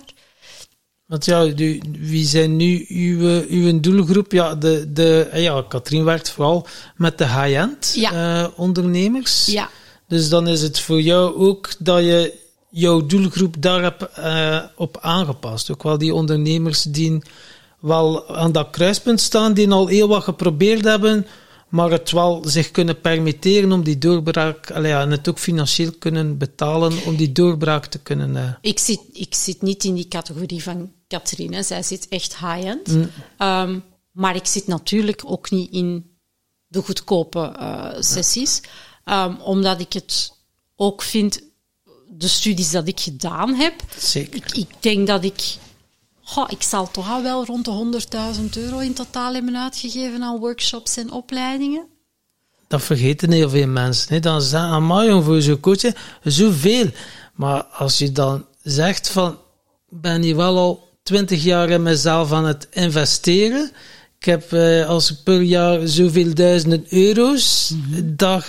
Terwijl dan andere feesten ben ik aan het studeren of doe maar op. Al die een tijd... Ja, dat zit ook wel wat in die prijs. Voilà. En dan hebben de mensen zoiets... want ze zien enkel maar... maar een uur en een half en... ik ga ook coach worden. Ja. Ja. Pas op, ik snap het ook aan de ene kant. Hè. En ik snap ook... Ja, je kunt je eigen tegenwoordig... Iedereen kan zich coach noemen, hè. Ja. Is waar, hè? Klopt. Maar het is een feit dat juist is. Hè? Vorig jaar ben ik een week naar Joey Dispenza gegaan. Ja, ik ben niet op vakantie gegaan. Ik ben naar Joey gegaan. Ik maak ook keuzes. Ja. Plus de tijd, de energie. Als je een week een opleiding doet, heb je ook een week geen inkomen. Want je kan niet werken. Je hebt je verblijf ook nog eens in het buitenland te betalen. De oppas, met een hond, met een dalmatier, die moet geplaatst worden in de opvang. Die vlekken moeten gepoetst worden. Hè, ja. Nee, die komt meestal met meer vlekken terug. Die zit in een geweldige opvang en die ravot daar en die speelt daar en die heeft meestal meer vlekken als ik hem ga halen dan dat ik hem... Is dat dan breng. Bij die ondertanden? Nee. Nee. Dus inderdaad, dat zijn zware investeringen ook. Mm-hmm, zeker. Ja, en het, want je zegt van, ik kan dat niet werken, maar eigenlijk is het ook werken. Hè? Ja, tuurlijk, maar dat is ook een deel van uw werk. Tuurlijk, maar ik wil zeggen, er komt geen geld binnen op die moment. Dat is iets anders. Ja. Dus dat je een passief inkomen hebt, natuurlijk. Ja, dat heb ik nog niet. Nee. Nog niet, mooi zegt hij. Ja, dat is mijn volgende voor 2024. Het traject met Katrien loopt af. We hebben een hele mooie balans in die zin van ik ben klant bij Katrien, Katrien is ook klant bij mij. En ik merk ook, zij is heel sterk op dat businessvlak. En als mensen dan tegen blokkades aanlopen, kunnen zij heel mooi met mij samenwerken om die blokkades heel snel te kantelen. Dus dat is een hele mooie symbiose eigenlijk. En volgend jaar komt er dan budget vrij om aan mezelf terug opnieuw te werken. En dan ga ik inderdaad rond de money mindset niet zozeer, maar voornamelijk kennis opdoen van hoe kan je geld op een intelligente manier plaatsen, zodat het voor jou gaat beginnen te werken. Want ik ben daar momenteel echt nog een leek in. Een drukkerij beginnen, hè? Een drukkerij? Ja, om geld te drukken. Kopiecent. Kleur of zwart-wit? Als je een half uur met ons samen zit, dan zijn we multimiljonair. Je voelt dat al, hè? Money mindset gesproken. Dus dat is inderdaad een die ik toch wel ook heel interessant vind om mijzelf in te ontwikkelen. En een tweede is rond de vrouwelijke menopauze. Hè. Ik ben nu 51, ik word in januari 52.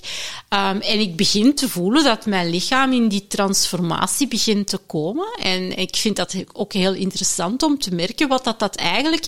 mentaal en fysiek met een vrouw doet. En ook weer daar is er weer zo een zekere taboe die daar rond zit. En ik wil daar ook wel meer op gaan inzetten eigenlijk. Ja, mooi. Maar het is ook mooi om te horen van toch te blijven investeren in jezelf. Ja. Want dat houdt niet op. Het is niet dat je een opleiding hebt gevolgd of zo. Maar het kan soms ook een valkuil zijn, hè? Dat je constant opleidingen wilt volgen en dan toch niet in actie komt. Dat is bij jou niet het geval, nee, hè? Dus... Nee, ik implementeer echt alles wat ik ga leren. Ik maak ook heel duidelijke keuzes wat ik ga leren. Want er komt heel veel op je pad. En dan ga ik echt nadenken en bekijken van, is dit iets dat asset waarde toevoegt aan het pakket dat ik nu reeds aanbied? Ja, dat is wel mooi, ja. En aan de andere kant, als je zo'n traject volgt, je kunt ook niet alles implementeren wat je leert, hè? Nee. Want dat is ook een valkuil dat je dan alles wat je aangereikt wordt, ook wil gaan implementeren. Sommige dingen spreken elkaar zelfs misschien een beetje tegen. Klopt. Dat je goed voelt van, oké, dit is nu voor mij op dit moment passend in wat ik doe. Mm-hmm. Dat ga ik dan toevoegen of implementeren. Ja, wat resoneert ook, hè.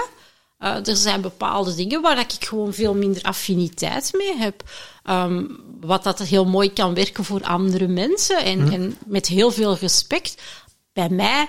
It doesn't trigger me, it doesn't ring my bells, dus dan ga ik daar ook niet mee aan de slag. Ja. Het is echt, ja, energie, buikgevoel. En ik geloof ook echt, de dingen komen echt op mijn pad, zoals dat ik ze nodig heb op die moment. Ja, precies.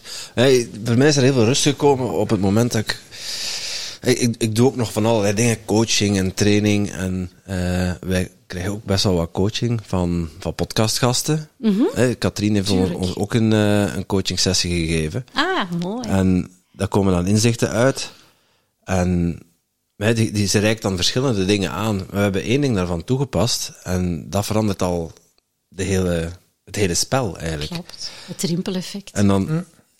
Ja, zo geneigd zijn om al die andere dingen dan ook te willen toepassen. Denk van, ja, maar laat het, de kracht zit juist bij dat ene toepassen. Less is more. Ja, voilà.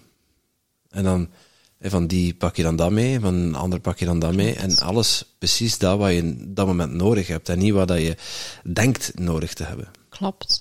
Klopt. Ja, en dat is ook hetgeen dat ik in mijn coachingpraktijk gebruik. Ik gebruik de term graag haute couture coaching. Ik kom uit de fashion, dus haute couture. Omdat ieder is een individu. Dus ieder heeft een andere approach nodig. En het feit dat ik die positieve bagage dan heb om uit te pikken, is dat eigenlijk een beetje, ja... koken dat je kunt doen. Hè. Je doet je kruidenkast open en je gaat nemen wat je op die moment nodig hebt. Hè. En zoals dat je zegt, je hebt niet altijd alles nodig. Nee, maar het zit dan wel in het laadje voor, voilà. als je het nodig hebt. Klopt. Dat is het. Hè. Je beschikt dan over zo'n toolkit. En ja, je krijgt protocollen in het begin. En ja, in het begin is het zo van... fake it until you make it. Hè? En dan, dat protocol. En dan bij die ene werkt dat enorm goed. Hè? De dienen die teacht. Maar ja, de dienen heeft dat al gemasterd. En dan is de valkuil voor beginnende coaches zo van... om dat dan even te kopiëren en dan dezelfde woorden te gebruiken. En maar dat werkt voor geen meter, hè. Maar je moet natuurlijk ergens beginnen en vlieguren maken. Dus dat is ook wel deel van het proces. Tuurlijk. Als ik dan nu terugkijk naar mijn eerste coachings die ik gaf, en nu dan denk ik, ja, nu komt het van, wat dient zich aan? En daar gaat het dan mee aan de slag, daar gaat het mee gaan werken. En, maar dat was met autorijden toch ook, de eerste keer dat jij achter het stuur zat. Oh, ik weet nog bij mij, jongens, ik moest met mijn pedalen. Hij wist je wel veel dat hij afgelegd was. Sla hier linksaf, dan heeft al zoveel moeite met links en rechts.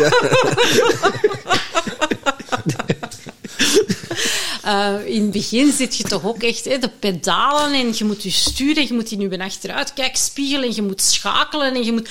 Heel je hoofd draait vierkant gewoon. En nu doe je dat ook volledig automatisch. Allee, ik toch? Ik weet jij niet, dat weet ik niet meer. Dus, dat klopt inderdaad. Dus, wat een beleving om jou mee te rijden. Is het waar? Nee, het valt op. Het zijn zo inderdaad de 4 fases, hè, dat ze zo zeggen... Onbewust onbekwaam en dan ben je bewust onbekwaam en bewust bekwaam. En je gaat dan naar die onbewust bekwaam. Hè? En dan speel je ermee gewoon. En dan is het leuk ook. Oh, ja, dan is het fun. Maar dat is het weer. Hè? Als je het dan allemaal zo serieus gaat benaderen. Oh, ik moet kunnen precies...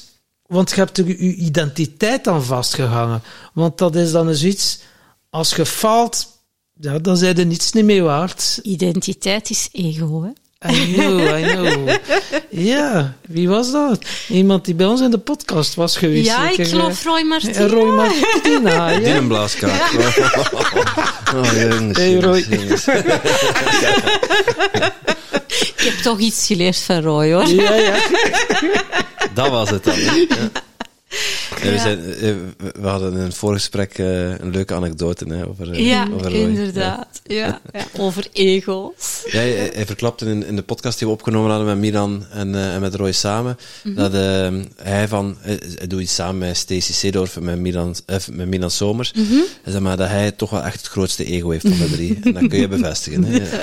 Ja. Laat ons zeggen dat zijn en mijn ego zoals yin en yang zijn. Ja.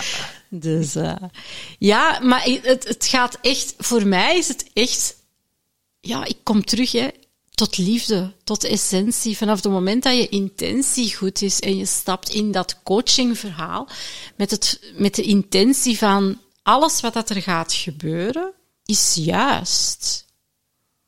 Ja. Alles wat dat er gaat gebeuren, is hetgene wat op deze moment dient te gebeuren. En als je dat kunt, die state of mind kunt hebben, dan kan je spelen. Dat is het, hè. En als het dan ook uit je cliënt zelf komt, je kan maar iets schetsen, maar zij mogen wel de aha-momenten en de inzichten, daar gaat het dan om, want het zit al in hun. Tuurlijk. En dat is, En ik ben niet degene die het er gaat uithalen. De cliënt dient het zelf te doen. Ik ben de facilitator. Ik ben de persoon die mee gaat dragen en mee zal een richting aangeven. Maar het proces zelf gebeurt bij de klant. Ja. Dat is mooi, hè. Heel veel mensen denken dan van... adviezen en zo te geven en zo van... Het is niet omdat die gaat mij vertellen wat ik moet doen. Is niet waarom dat voor jou heeft gewerkt, dat dat voor een ander ook zo op die manier werkt. Klopt. En dat is heel veel voor heel veel coaches een valkuil. Hè. En, maar heel veel mensen zitten op de Karpman-driehoek, op de drama-driehoek. De wat? De Karpman? Karpman-driehoek. De drama-driehoek in de volksstaal. Slachtoffers. Ja, de redder. Aanklagers. En heel vaak zie je dat mensen die coach of verplegend personeel of die willen redden, die willen fixen, die willen helpen. Ja, net als jouw intentie om coach te worden. Ergens voelen van, dit heeft mij gered, ik ga andere mensen daarmee helpen. Ja. Vanuit die intentie is heel puur, hè? Klopt. Alleen is het zo dat ik heb nu geleerd dat ik niet hoef te redden. Aha, nu. Ja. Klopt. Ja, klopt. Toen kende ik de Kerkman 3 ook nog niet. Kijk, zelfs. En nu laat ik de mensen... het werk doen. En dan empower je hen ook al. Dat is hetzelfde met mijn pleegzoon. Hè. Die heeft een motorische, mentaal heeft hij een lichte achterstand. Ja, ik bedoel, die jongen heeft het moeilijk met een schaar snijden, een appel snijden. Dat gaat niet even vlot als een andere, een 11-jarige. Ja, wel, ik laat die doen. En die staat daar soms een kwartier bezig. En dan heb je heel erg de neiging om te zeggen, ik zal u wel helpen. Maar vanaf het moment dat ik dan die schaar of dat mes uit zijn handen neem, ben ik eigenlijk zijn vleugels aan het kortwieken. Ja, zelfredzaamheid. Dus ik sta heel erg naar achter dan. Ik center dan. En dan laat ik het hem echt zijn weg zoeken. En als het dan lukt, dan zie je gewoon die fonkel in die ogen van yes, I did it. Is er dan nog veel appel over? Effectief, ja. Maar, zo beet.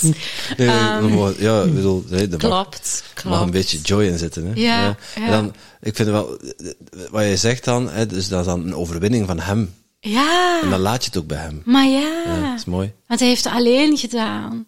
Wij gaan om de 2 weken doen wij de roedelwandeling met dan de hond, Chester.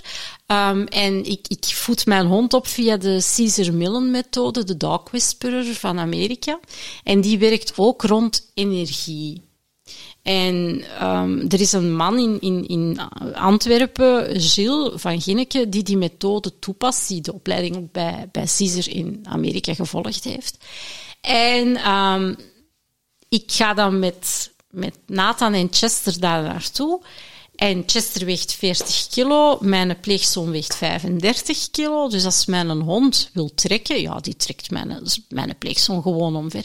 Die hond loopt heel mooi naast Nathan, helemaal in zijn energieveld. In het begin liep Nathan met zijn hoofd naar beneden, met zijn schoudertjes ingedoken, laag zelfbeeld, onzeker. En gaandeweg die roedelwandelingen zijn wij beginnen te werken aan energie en positiviteit en je kunt dat en dit en dat.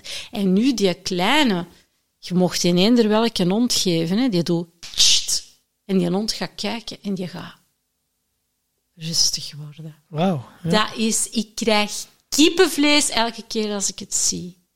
Het is zo mooi om te zien en dat is empowerment. En dat is wat dat er in onze maatschappij ontbreekt. Ja, als je dat kunt, ja. Daar kunnen we meer mee bereiken dan mijn appelschillen. Hè.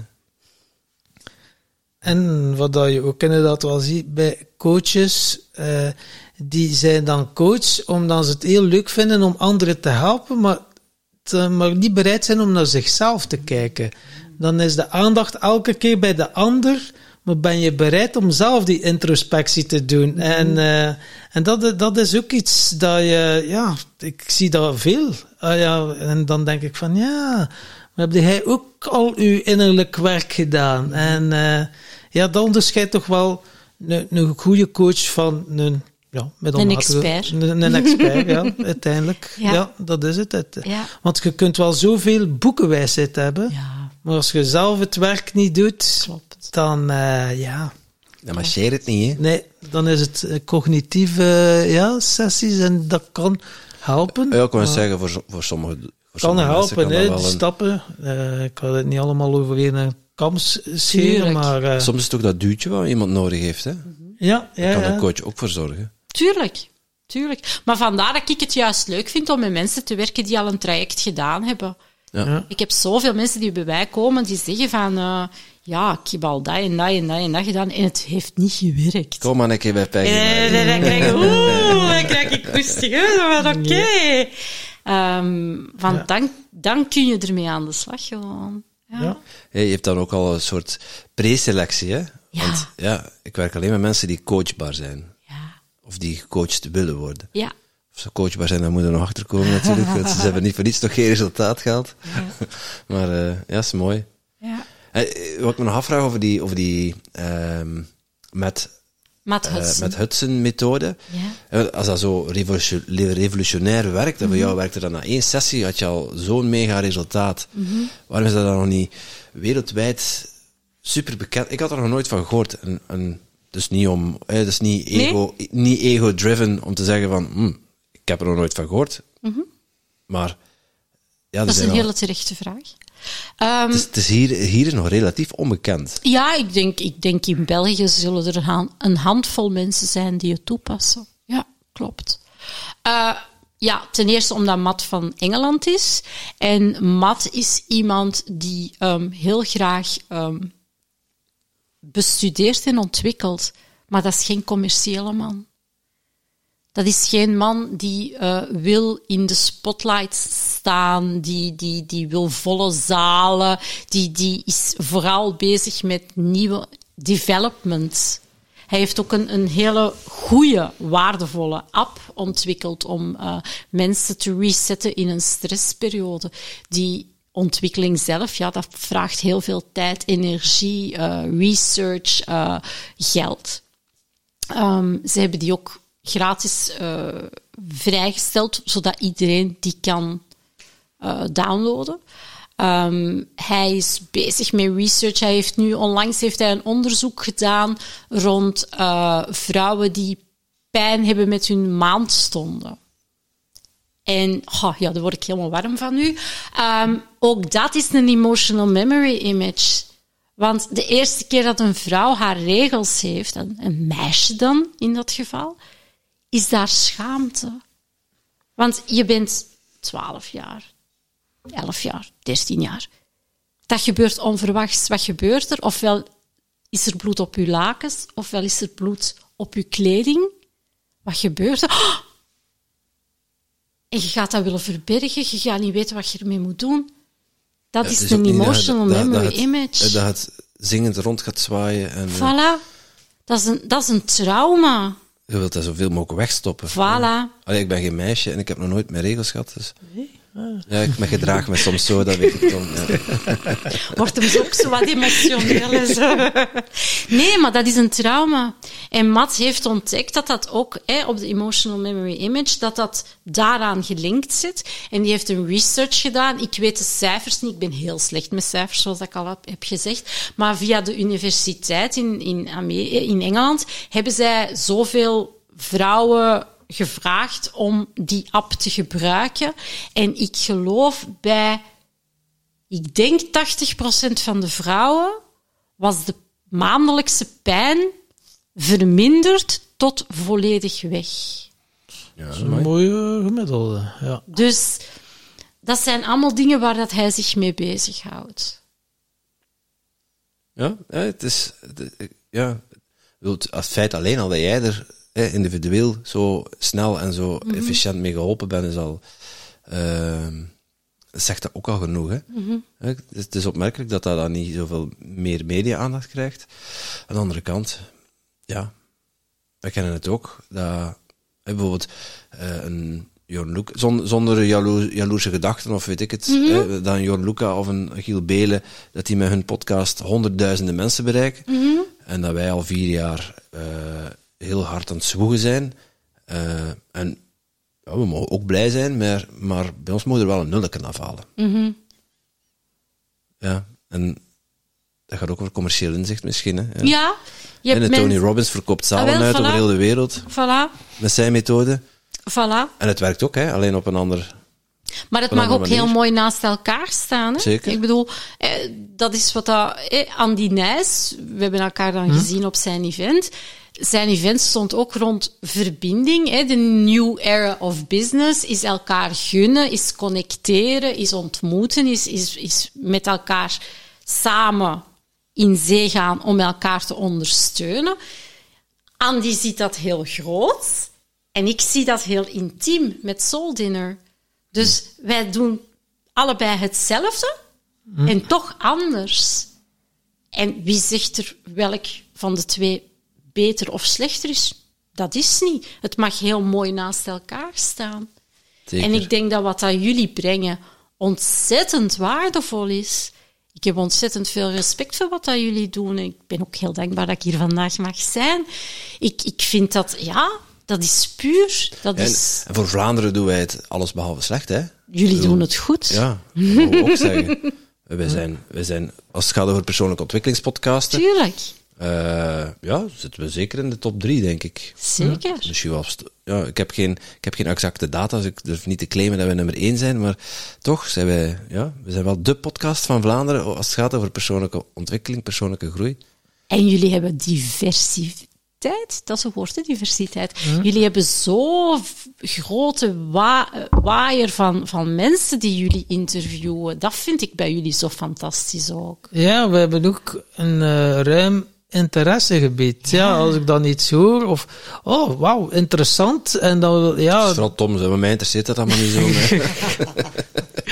En dan kan ik wel inderdaad, ja, nu krijgen we vrij veel aanvragen en ja, dus prima. En Ja, dan is toch wel een kennismakingsgesprek doe ik sowieso. Want je wil niet hebben dat je zo'n gesprek hebt, de energie mag flowen. Mm-hmm. En dat kan soms zijn dat het niet resoneert op een of andere manier. Is dat mijn resonantie of die persoon, maar dan ben ik er ook eerlijk in. En dan heb ik zoiets van, ja, er zijn nog podcasts, maar ik voel het niet. En ga maar een keer naar Peter zeggen. Love you, Peter. Maar dat is het. En daar ook eerlijk in zijn. Want ik heb in het verleden zo misschien 1 of 2 podcasten zo, dat ik dan dacht, ik heb eigenlijk van in het begin mijn gevoel gevolgd. Had ik gezegd van, nou nee. Maar dan voelde ik dan voelt het ook. Maar heb het dan zo van, ja, het kan misschien nog wel anders. Mm-hmm. Maar toch zitten, ja... Je lichaam ligt niet, hè? Body never lies. Klopt. En daarop gaan vertrouwen zonder... maar ja, niemand wil een teleurstellen. Dat zit zit zoveel onder. Hè? Oh my god. Ja, die komen dan naar boven dat ik dan denk van... Oh my god. Maar, maar ik vind dat wel mooi dat je nu zegt van ik ben heel trouw en ik kijk echt naar wat dat resoneert. Ik vind dat is ook de identiteit van jullie podcast. Maar dat maakt ook onze podcast. Voilà. Als wij nu hebben, weten we, de podcast, dat is flow, dat is luchtig, dat gaat de nodige diepgang, maar dat is plezant en dat voelt niet als werken. Dat is gewoon gesprek, ja, dat is zalig om te doen. En daar, ik zeg het regelmatig, dan mogen ze mij 2 uur 's nachts mogen ze met mijn bed bellen van, binnen 2 uur is podcast, dan duurt het echt... Dat slaapt jij juist. Ja, of net weer wakker. Ja. Maar dat is instant, zou ik wakker zijn en, wat moet ik zijn? Zonder erover na te denken, jongen, nu... Nee, dan is dat toch jouw zielsmissie? Dan is dat toch jouw zielsmissie? Ja. Zeker, ja. Ja, dat is heel duidelijk. Mijn zielsmissie, klopt. Er gaat er van aan, hè? Ja, maar dat is... Ja, er zijn soms een keer periodes dat je een maand een keer geen podcast opneemt of zo. De luisteraars merken dat niet, omdat wij iedere week eentje klaarzetten. Het toppunt is, denk ik, was 3 maanden, zo rond mijn burn-out periode. Ja. 3 maanden geen podcast, maar dan... Ja, er ontbrak iets in mijn leven. Mm-hmm. Mooi, hè? Er ontbrak iets in mijn leven.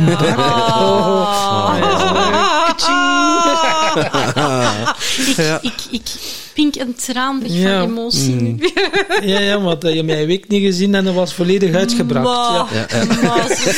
Hoe hebben jullie elkaar eigenlijk ontmoet? Ik weet dat niet. De een of andere gaybar. Jij liep daar in je zwembroekje. Maximum potential. Bij bij Michael Pilarczyk. Ook bij, niet geheel toevallig op een seminar van persoonlijke ontwikkeling. Uh-huh. We hebben elkaar dat fysiek niet echt gezien. Maar we hadden zo'n Facebookgroep georganiseerd rond mensen die daar waren. Ah ja. En maar ik had daarvoor ook al contact. We hadden zo online al contact gemaakt met zo de Mastermind Belgium heette dat. Met de Belgen. Die hadden ze allemaal in één groepje gestoken. Op Facebook. Ja, voilà. Van, ga je er maar alvast een keer verbinden. En pogingen gedaan om met elkaar af te spreken. Ik heb daar wel redelijk wat mensen gezien die tot op de dag van vandaag nog altijd zien. Maar Tom heb ik toen niet gezien. Maar wel in contact gebleven. En ja, ook al was het online, was wel als een klik, als een soort hele diepe vriendschap. Ja. En toen we elkaar voor de eerste keer in het echt zagen, dus stapten we in een auto richting Utrecht, denk ik, voor een mastermind bijeenkomst. En dat was, Tom stapte bij mij in de auto, was net of ik hem al 10 jaar kende. Ja, dat was heel bijzonder. Het is bijna een liefdesverhaal. Het is een liefdesverhaal, hè? Platonische liefde, maar het is een liefdesverhaal. Ja. En dan, En had jij hetzelfde gevoel? Nee. Het wordt interessant, mensen. Het wordt interessant. Nu krijg ik het wel van. Dat was inderdaad ook wel... Als ik dan zo uitstapte... En dan zo besefte ik zo van... Hé, maar zo heel bijzonder. Maar ik was mij zo, noem maar net gestopt met alcohol en zo. En ik was mij volledig aan het... Ja, andere vriendenkring. Dus ik zat zo in een ruimte... Zo van, ja, oude vrienden gingen weg en er kwamen nieuwe bij. Maar bij hem was ze zo precies... Maar kenden die al langer. Of zo. En dan denk ik zo... En toch heb ik hem ook nog maar van de eerste keer gezien. En dat was eigenlijk wel heel mooi. En dan is dat toch, ja, heel... organisch ook gegroeid. Het is wel mooi dat me niet zo direct zijn begonnen, hey, gaan we dat doen? Ja, ik zat dan in zijn mastermind, maar dan eigenlijk heel respectvol naar elkaar. Ah, misschien een keer persoonlijke groei of dat. En dat is allemaal zo ontstaan. Maar ik zat dan ook wel nog in een fase dat ik zelfs nog in de paasafdeling 3 weken heb gezeten met relatiebreuk. Ik wist het even niet en dan was het tijdens die mastermind. Dus heeft mij wel ook gezien in mijn... als ik vrij diep in het... in de put. Hey, put is een raar woord dat ik tot besef moest komen. Valt mee hoor, 3 letters, niet al te moeilijk. Ja. Dus ja, heeft wel gezien van wat dat het kan zijn als je toch niet je authentieke zelf niet gaat doen en dat je gaat aanpassen aan anderen, bang voor de conflicten en zo. Dus ja, dat het dan toch, hoe dat het eruit of keert, gaat diep kunt vallen en dat het dan om den duur zij er zoveel gewicht aan het meetorsen en dan aan dragen, ja, dat ik dan ook een rugzak had, ik weet niet hoeveel kilo, om dan uiteindelijk van, wow, het is genoeg, ik kan het even niet meer dragen, ik moet even rust hebben. Ja, met al die kook. Ja. Ik zei, nu moet ik even rust hebben, maar ik weet nog, als ik in de paas zat, was dat niet... Ja, ik zeg, nu moet ik rust hebben, maar ik ging er ook als onderzoeker en ook als therapeut wat. Dus ik dacht, als ik daar zit, ik wil nu toch wel een keer zien hoe dan die gasten daar werken. En ik wil wel een keer zien, want mijn methode die ik gebruikte... Dan dacht ik van, je zult dat hier ook marcheren. En dat heeft eigenlijk wel, die 3 weken, dat was echt wel ook een soort opleiding. Dat ik eerst in eerste instantie moest ik wel even bekomen van de klop die ik had gekregen van de punten zetten achter de relatie. Maar ja, en de psychiater sloeg er ook al. Ja, dus psychiater die kon al direct zeggen, kwam er maar binnen. Ik zie het al, zegt hij. U hebt een depressie. Ik zeg, eerst even, hoe weet jij dat? Ah ja, ik zie dat, met een klinische blik. Ik zeg, eerst en vooral, heb ik geen depressie? Ik doe een depressie, want als ik ze heb, ik zeg, dan raak ik er niet meer vanaf. En dat doe ik niet aan mee. En ja, dat vond hij al heel bijzonder, dat antwoord. En dan trok hij zijn kas open, het walhalla van de verslaafden, al die pillen. En ik dacht, ja, ik zei met een tijd in een Balmoral en een Baccaccio dat ik pilletjes heb gepakt aan volonté. Ik zei, dat doe ik ook niet aan mee. En dan was het, dan vrees ik dat ik verder niks voor u kan doen, zei hij. Ik zeg, oké. Maar ik zei, je kunt mij ook niet halen. Ik zeg, even rust nodig. En ja, dat heeft mij wel de inzichten ook gegeven om dat je 2 soorten mensen hebt. Je hebt echt mensen die het niet meer zien zitten en ook niet... Die, geen sparkelken, niks. Die nu zoiets hebben, kom, geef mij mijn pillen. En het interesseert mij niet meer. Het leven, het is over. En oké, dat is dan... Ja, die mensen kiezen ervoor. En dat moet je dan ook respecteren, die keuze. Maar dan heb je ook mensen die tegenslagen hebben gehad.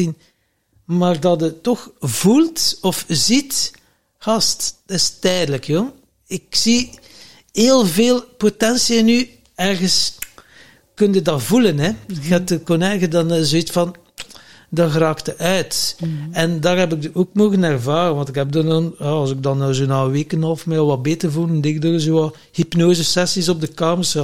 Die dingen geweldig. Wisten dat er wel niet, die verplegers en zo. Maar dan dacht ik er zo van, oké, ik ga je een keer zien met mijn kunsten. En dat gaf mij dan ook het gevoel... Slapen, zijn er zo 3 niet meer wakker geworden. Die liggen er nu nog. Ja. Maar ze zijn niet aan hun drang bezig. Nee. Ze slapen nog altijd. Ze hebben 2 van die kamertjes veranderd in de paasafdeling en de slaapafdeling. Maar dat gaf mij wel eens iets van, oké, ik zit toch op het goede pad. Dat is wel mijn roeping of missie.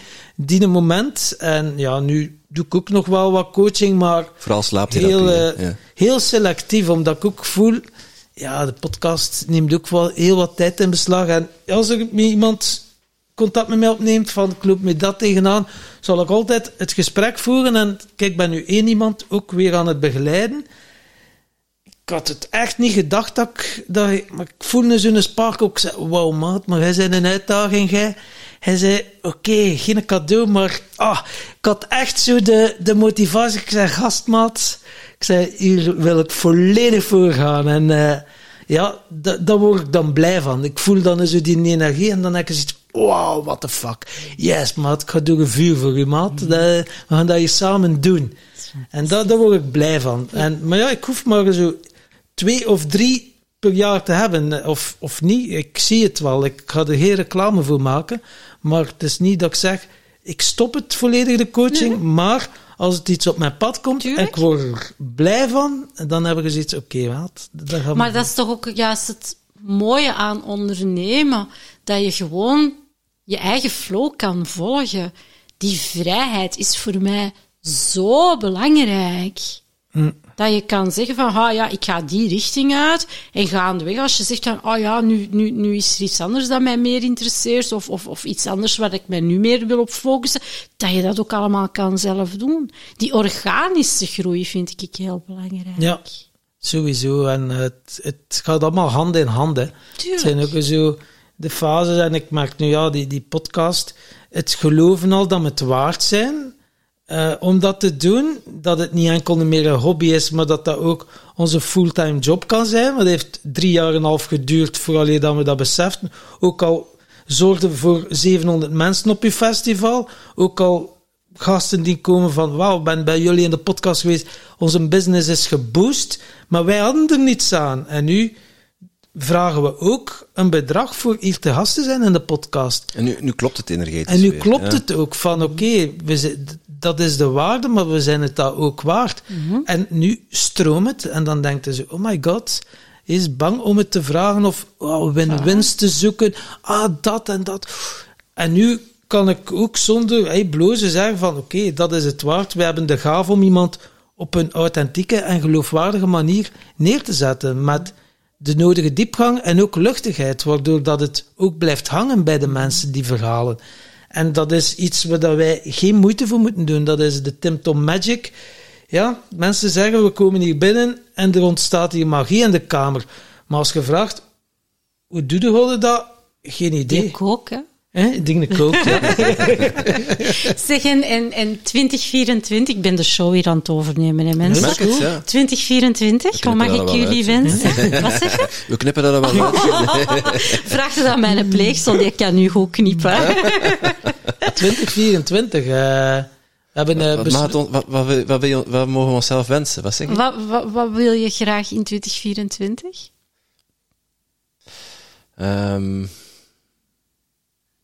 We zijn bezig met een nieuw concept, met Tim Tom Grensverlegger. Oké. En dat mag wel... we willen eigenlijk van degene van de podcast, luisteraars, dat is leuk, hè? Het is leuk, zoveel luisteraars, maar ons luisterbereik verdubbelen. Dat is sowieso een wens voor 2024. En hoeveel zit je nu? We zitten nu aan zo'n 6,5, tussen de 6,5 en 8.000, fluctueert een beetje per maand. Oké. Dus, soms een keer uitschieten, 10.000, maar nu terug weer 8.000. Ja, het gaat zo een beetje op en neer. Kabbelend. Dus tussen de 6.500 en de 8.000 per maand. Dus de luisterbasis verdubbelen. Dat hebben we vorig jaar, het jaar daarvoor en het jaar daarvoor ook gedaan. Gewoon gestage groei. Ja. Dan de mensen de overstap laten maken om van luisteraar ook actie te gaan ondernemen. En ik weet dat er heel veel luisteraars zijn die al heel veel stappen gezet hebben op het pad van persoonlijke ontwikkeling. Maar er zijn er ook nog duizenden die de eerste stap niet durven nemen.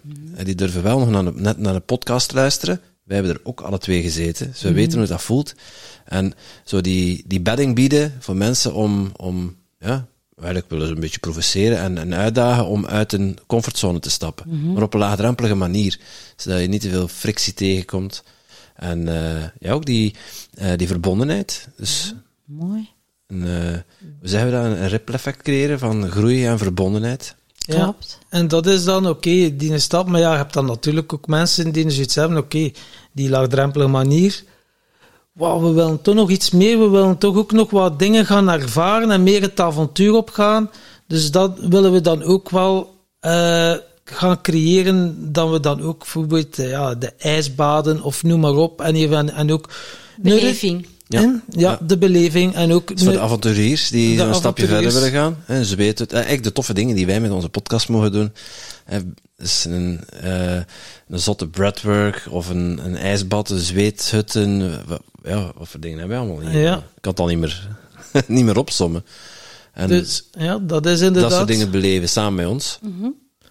En het was dan ook... Geen festival, dat was een keuze maken. Is het volledig? Nee. Het is niet volledig weg, maar als je het hebt over 2024, mm-hmm, dan kunnen we wel zeggen geen festival. Oh. Nee, het wordt 2025. We gaan voor onszelf kiezen. Ja, het heeft zo een impact op ons gehad. Ja, fysiek, emotioneel, financiële kater. En we moeten eerst...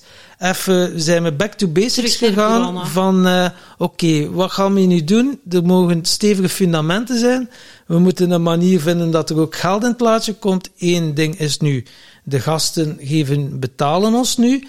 Nu met de grensverleggers gaan we ook iets creëren, zodat we eerst onze put kunnen dempen. Maar we mogen weten, onze put was €30.000. Dus dat is niet zo even, we doen een benefiet en het is geregeld. Dus... We hadden dus zoiets van, nu moeten we zien dat we structureel dat de geld in het laadje komt. Professionaliseren. Ja, en dat is het gewoon. En dat is... En een stukje, want wij zijn enorme gevers, maar een stukje commercialiseren. Zonder plat. Ja, zonder plat. Want het was een beetje terughoudend in het vragen van een bijdrage om bij ons in de podcast te gast te zijn. Ik dacht van, gaat het dan niet te commercieel overkomen? Ik zeg, als voorwaarde wel, van er mag niks veranderen aan de manier waarop dat wij onze podcast doen. Mm-hmm. Dus als dat kan geborgen blijven, als dat geborgen kan worden, dan voelt het voor mij 100% kloppend. Maar ja, bedoel, dit is geen goed doel, hè? Dit is ook een businessmodel, hè? Ja. En je maakt ook kosten en je maakt kosten, ook tijd vrij. Ja. En voilà, dus dat mag ook gecoverd worden. Daar is ook niks mis mee. Maar dat is omdat we het zo graag doen en het als een hobby is, dat we onszelf dan niet te serieus namen op een manier van... En we zien dan allemaal mee ondernemers, topondernemers, die met een Porsche komen een booming business hebben. En die verhalen en zo, wauw. Dat is geleased, hè. En dan denken we zo, oké. Dan begon dat echt wel zo te dagen van, hoe komt dat nu dat wij dan elke keer met tekorten zitten? En dat is, Maar het is toch mooi, hè, zo'n spiegel? Ja, zeker. Ja, Katrien heeft die mooi voorgehouden. Even een klein beetje wat tweaken en dan dachten we, oké, wauw. En nu voelt het energetisch ook kloppend. En we hebben het geswitcht om een fundering te leggen en een diepe put nodig. Oh, die hebben we gegraven. Mm-hmm. Ja. En nu mogen we de fundering storten. Hè. Kei mooi. Dus daar zijn we nu mee bezig. En als je dan zegt van wat wens je ons toe voor 2024, misschien dat de fundering volledig is uitgehard. Ja. Ja. Dat is harde taal. Maar dat is juist. Dat klopt. De basis is voor iets moois om op verder te bouwen. Ja. Een stevige basis. Ja. En dat is, als er dan een noodzaak is, dan ineens kan je die shift maken. Want dan word je echt gedwongen om creatief te denken. En je staat met je rug tegen een muur. Oftewel, zeiden, ik stop ermee, maar dan mag je er nog van je eigen privé €30.000 zitten afbetalen. Oftewel, zeiden, oh, stop. Even terug naar het begin. Refocus. Even terug naar het begin. Wat is er hier gebeurd en wat moeten we hier veranderen om hieruit te geraken? Ja. En dat is nu wat wij het einde van het jaar vooral hebben meegemaakt. Dus echt wel die transformatie. Dat is echt wel... die nu volop aan de gang is. Maar wel met goede moed, nieuwe energie, dan we voelen van, wauw, we zien licht. We voelen van, het is de juiste weg. En we mogen in onszelf geloven, want we zijn het waard. En dat is wel een belangrijke. Ik voel het ook aan. Je bent het meer aan het embodyen en je bent volwassener erin aan het worden. Terwijl, ervoor was het meer zo spelen, ontdekken. En nu ben je echt in de identiteit aan het stappen. Ja, dat is mooi gezegd. Ja. Ja. Zo voel het ook wel. Ja, ja, dat we onszelf het ons ook waard vinden van... Oké, maar ja, dan net alle grote namen inderdaad. En ze zeggen zo van... Ja, die en die in de podcast... Wij staan er gewoon niet bij stil. Ja, wij doen maar dat is ook mooi, hè? Ja, dat is dus dat, zo. Dat moeten we ook behouden. Ja, ja, dat is jullie puurheid. Die ook, puurheid hè? En zo. Die, voilà. Zo. Ja, dat zit gewoon in ons. Uiteindelijk zijn we allemaal mensen, hè? Dat doen we lekker gewoon. Dat vormt wel de succes van onze podcast. Mm-hmm. Klopt. Ja, maar dat is mooi wanneer dat het is vanuit... openheid en vanuit je hart en niet vanuit angst of uit onzekerheid. En wat dan we bijvoorbeeld ook niet doen, en nu, gaan we dat meer en meer ook in de podcast zeggen, van kijk, als je hoort van, die gastenschulden verdient wat steun van mij, we hebben nu sinds kort een donatieknop op onze website. Dus dat mensen... Vanaf 1 euro kunnen ze doneren en alle beetjes helpen. Dus mensen die zo zeggen van... Oké, gasten, wat dat jullie doen, ik vind het fantastisch. Ik heb er al zoveel uitgehaald. Voel je vrij. Maar ja, ook dat... Voor dat te gaan vragen, dat was ook weer zoiets van... Weer een obstakel. Ja. Dus ja, we leren bij. Ze hebben in 2023 redelijk wat opkuis gedaan. Goed, ja. Fantastisch. Ja. Dus dat. Ja, we zijn klaar voor het nieuwe jaar. Ja. En goesting. Ja. Met goesting, enorm veel goesting. En ook zo het gevoel van, FVG Festival, al die een druk en al die organisatie valt even weg. En dat heeft ervoor gezorgd dat het is kunnen beginnen stromen. Doordat, hij heeft wel de knoop doorgehakt. Ik hield het nog zo van, misschien net dat. Maar hij sprak uit, nee, geen festival. En terwijl dat dit uitsprak, voelde ik, hadden wij... Ja, dat is de enige juiste keuze. We moeten ons eerst op de andere dingen gaan focussen. En niet meer op wilskracht. Ja. We gaan geen dingen meer doen op wilskracht. Ja. Daar zijn we mee gegroeid, maar daar gaat er niet mee doorgroeien. Nee. En mensen zeiden allemaal, het was zo'n magische dag, maar hoe dan wij er... Dat is een gans jaar dat wij eraan gewerkt hebben, bijna dagelijks, voordien een ene dag en dan de naweeën erbij, maar... Het is wel een fantastische mooie les geweest, die ons heel veel heeft opgeleverd. Ja, en voor mij, kan ik dan enkel voor mezelf spreken, is het een hele mooie herinnering. Ik draag het echt in mijn hart mee. Ik vond het echt heel magisch. Ik vond het heel knap wat dat jullie gedaan hadden. Dank je wel. En het heeft mij echt opgeladen ook. En ik denk er echt met hele fijne herinneringen aan terug. Ja, dat is ook heel mooi. Maar ja, soms... Kan ik ook... Dus je kan al niet wachten tot 2025. Ja. Maar ik ben er. Kijk, leuk. It's a date. Ja. Ja, het is soms... Ja, ook soms dingen misinschatten of zo. Of te simpel denken, hè. We dachten, het festival... Dus is 700 man. We gaan Vrienden van Tim Tom lanceren. Community, met lidmaatschap. En het is vertrokken. Ja, van die 700, als er nu 1/4, dat zegt, als er dan zo'n 150 man... Dan zijn we vertrokken. Mm-hmm. En ja, right, 0 mensen. Maar het was niet helder wat we precies wouden doen. Dan ook, we hadden dan 3 cameraploegen, 3 camera's. Dan dachten we, en daarna kunnen we onze beelden verkopen. Stel nu dat er 1/3 dat toch nog een keer wil terugzien, die beelden. Dus we hebben er, we mogen het weten, 5 verkocht. En nu... Ze zijn ook te koop voor €55. Dus al die content, dat is een no-brainer. Misschien moeten we €550 vragen. Misschien dat mensen ons dan wel serieus nemen. Ja. Maar dat is ook... als iets te goedkoop is, dan denken mensen inderdaad dat het niet waardevol is. Ja, ik ga nu we dat zeggen, ga ik nog naar het einde van het jaar gaan we de prijs vertienvoudigen en mensen kunnen nog een laatste krijgen nog een laatste kans om het te kopen voor €55. Dat maar... we gaan er een slotje op zetten. Als je dit hoort, is het al te laat. Nee. Ja, het is zo. Ja. Maar dat is ook onze manier. Ja. Geven, onze podcast zit al vol mee. Zoveel waarde en inzichten. En dat is, we zijn wie dat we zijn. En Heel mooi. Ik denk dat we een keer gaan overgaan. Zo, want we zitten hier ons geluksmomentjes. Geluksmomentjes. Die echt puur van geluk. In de toekomst. Van in de toekomst zijn we al aan het creëren. Ik heb samen met Peggy Marie heel hard genoten van die dag. Dus. Ja. Samen met heel veel andere mensen. Hè. Dus, ja.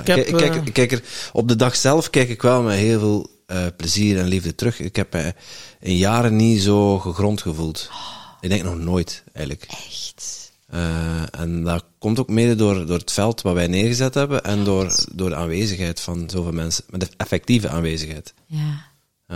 Ja. Dus het was wel echt... Ik heb het gevoeld ook. Het was echt magisch. En het was de dag ervoor al. Maar, inderdaad, we moeten nog een aantal vragen hier aframmelen. Wat is jouw definitie van anders is het Tim Tom Podcast geen Tim Tom Podcast. Hè? Ja. Ah, is het nog een keer terug aan mij? Ja. Mijn definitie van... geluk. Of wat betekent geluk voor jou? Geluk is het leven dat ik nu leid. Geluk is elke dag met goesting mogen opstaan. Geluk is andere mensen mogen inspireren. Geluk is liefde. Geluk is zijn. Geluk is appreciatie, dankbaarheid... delen. En geluk is eigenlijk oneindig en voor iedereen binnen handbereik. Wauw. Dat is... Zo vlotjes is er nog nooit uitgekomen, eigenlijk. Dat is nog 25 minuten. Ja, maar melk, zijn wij al zo lang bezig? Ja, toch wel. Ja, het is nog niet gedaan, hè? De pleegzorg nog even moeten wachten. We hebben nog een vraag. En dat is, wat is jouw definitie van succes? Succes is ongeveer hetzelfde als geluk. Je zou elke dag mogen opstaan. Doen wat je graag doet. Is eigenlijk gewoon dat veld neerzetten. Zodanig dat die stroming naar je toe komt. Want we zijn allemaal verbonden met elkaar. En als ik uitstraal, straal jij terug en ontvang jij en ontvang ik van jou. En ja, dat is het eigenlijk. Het is heel eenvoudig eigenlijk. Namaste. Namaste. Ja. En de volgende vraag komt eraan. Bedenk een vraag voor de volgende gast. Ja, bedankt de volgende gast voor deze vraag. Oh, dat zou pas interessant worden.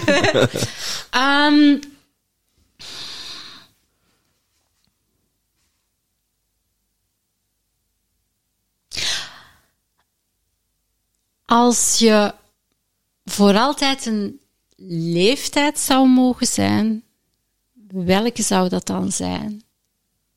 En voor welke reden? Oh. Mooie vraag. En wie is de volgende gast? We weten dat nooit met 100% zekerheid. Maar ik vermoed dat hij hem kent van... Ah, de Walter. Ja. Van een niet-alcoholisch biertje. Ja, God. Ja. En hij rijdt niet met een Porsche dit keer. Nee. Ik heb hem vorige keer gezien, dat was met de fiets, dus. Ja, inderdaad. Dat is ook een man met een verhaal. Als de planning toelaat, dan is dat de volgende gast. Maar, dan weet ik al welke leeftijd dat hij gaat hebben. 16. Okay. Als mensen meer willen weten over wat je doet en... wie je bent, Peggy Marie, waar kunnen mensen dan terecht? Ik ben te vinden op LinkedIn, op Instagram, op Facebook. Mijn firmanaam is Balans Plus, BALANSPLUS, balansplus.be. Soul Diner, SOULDINER.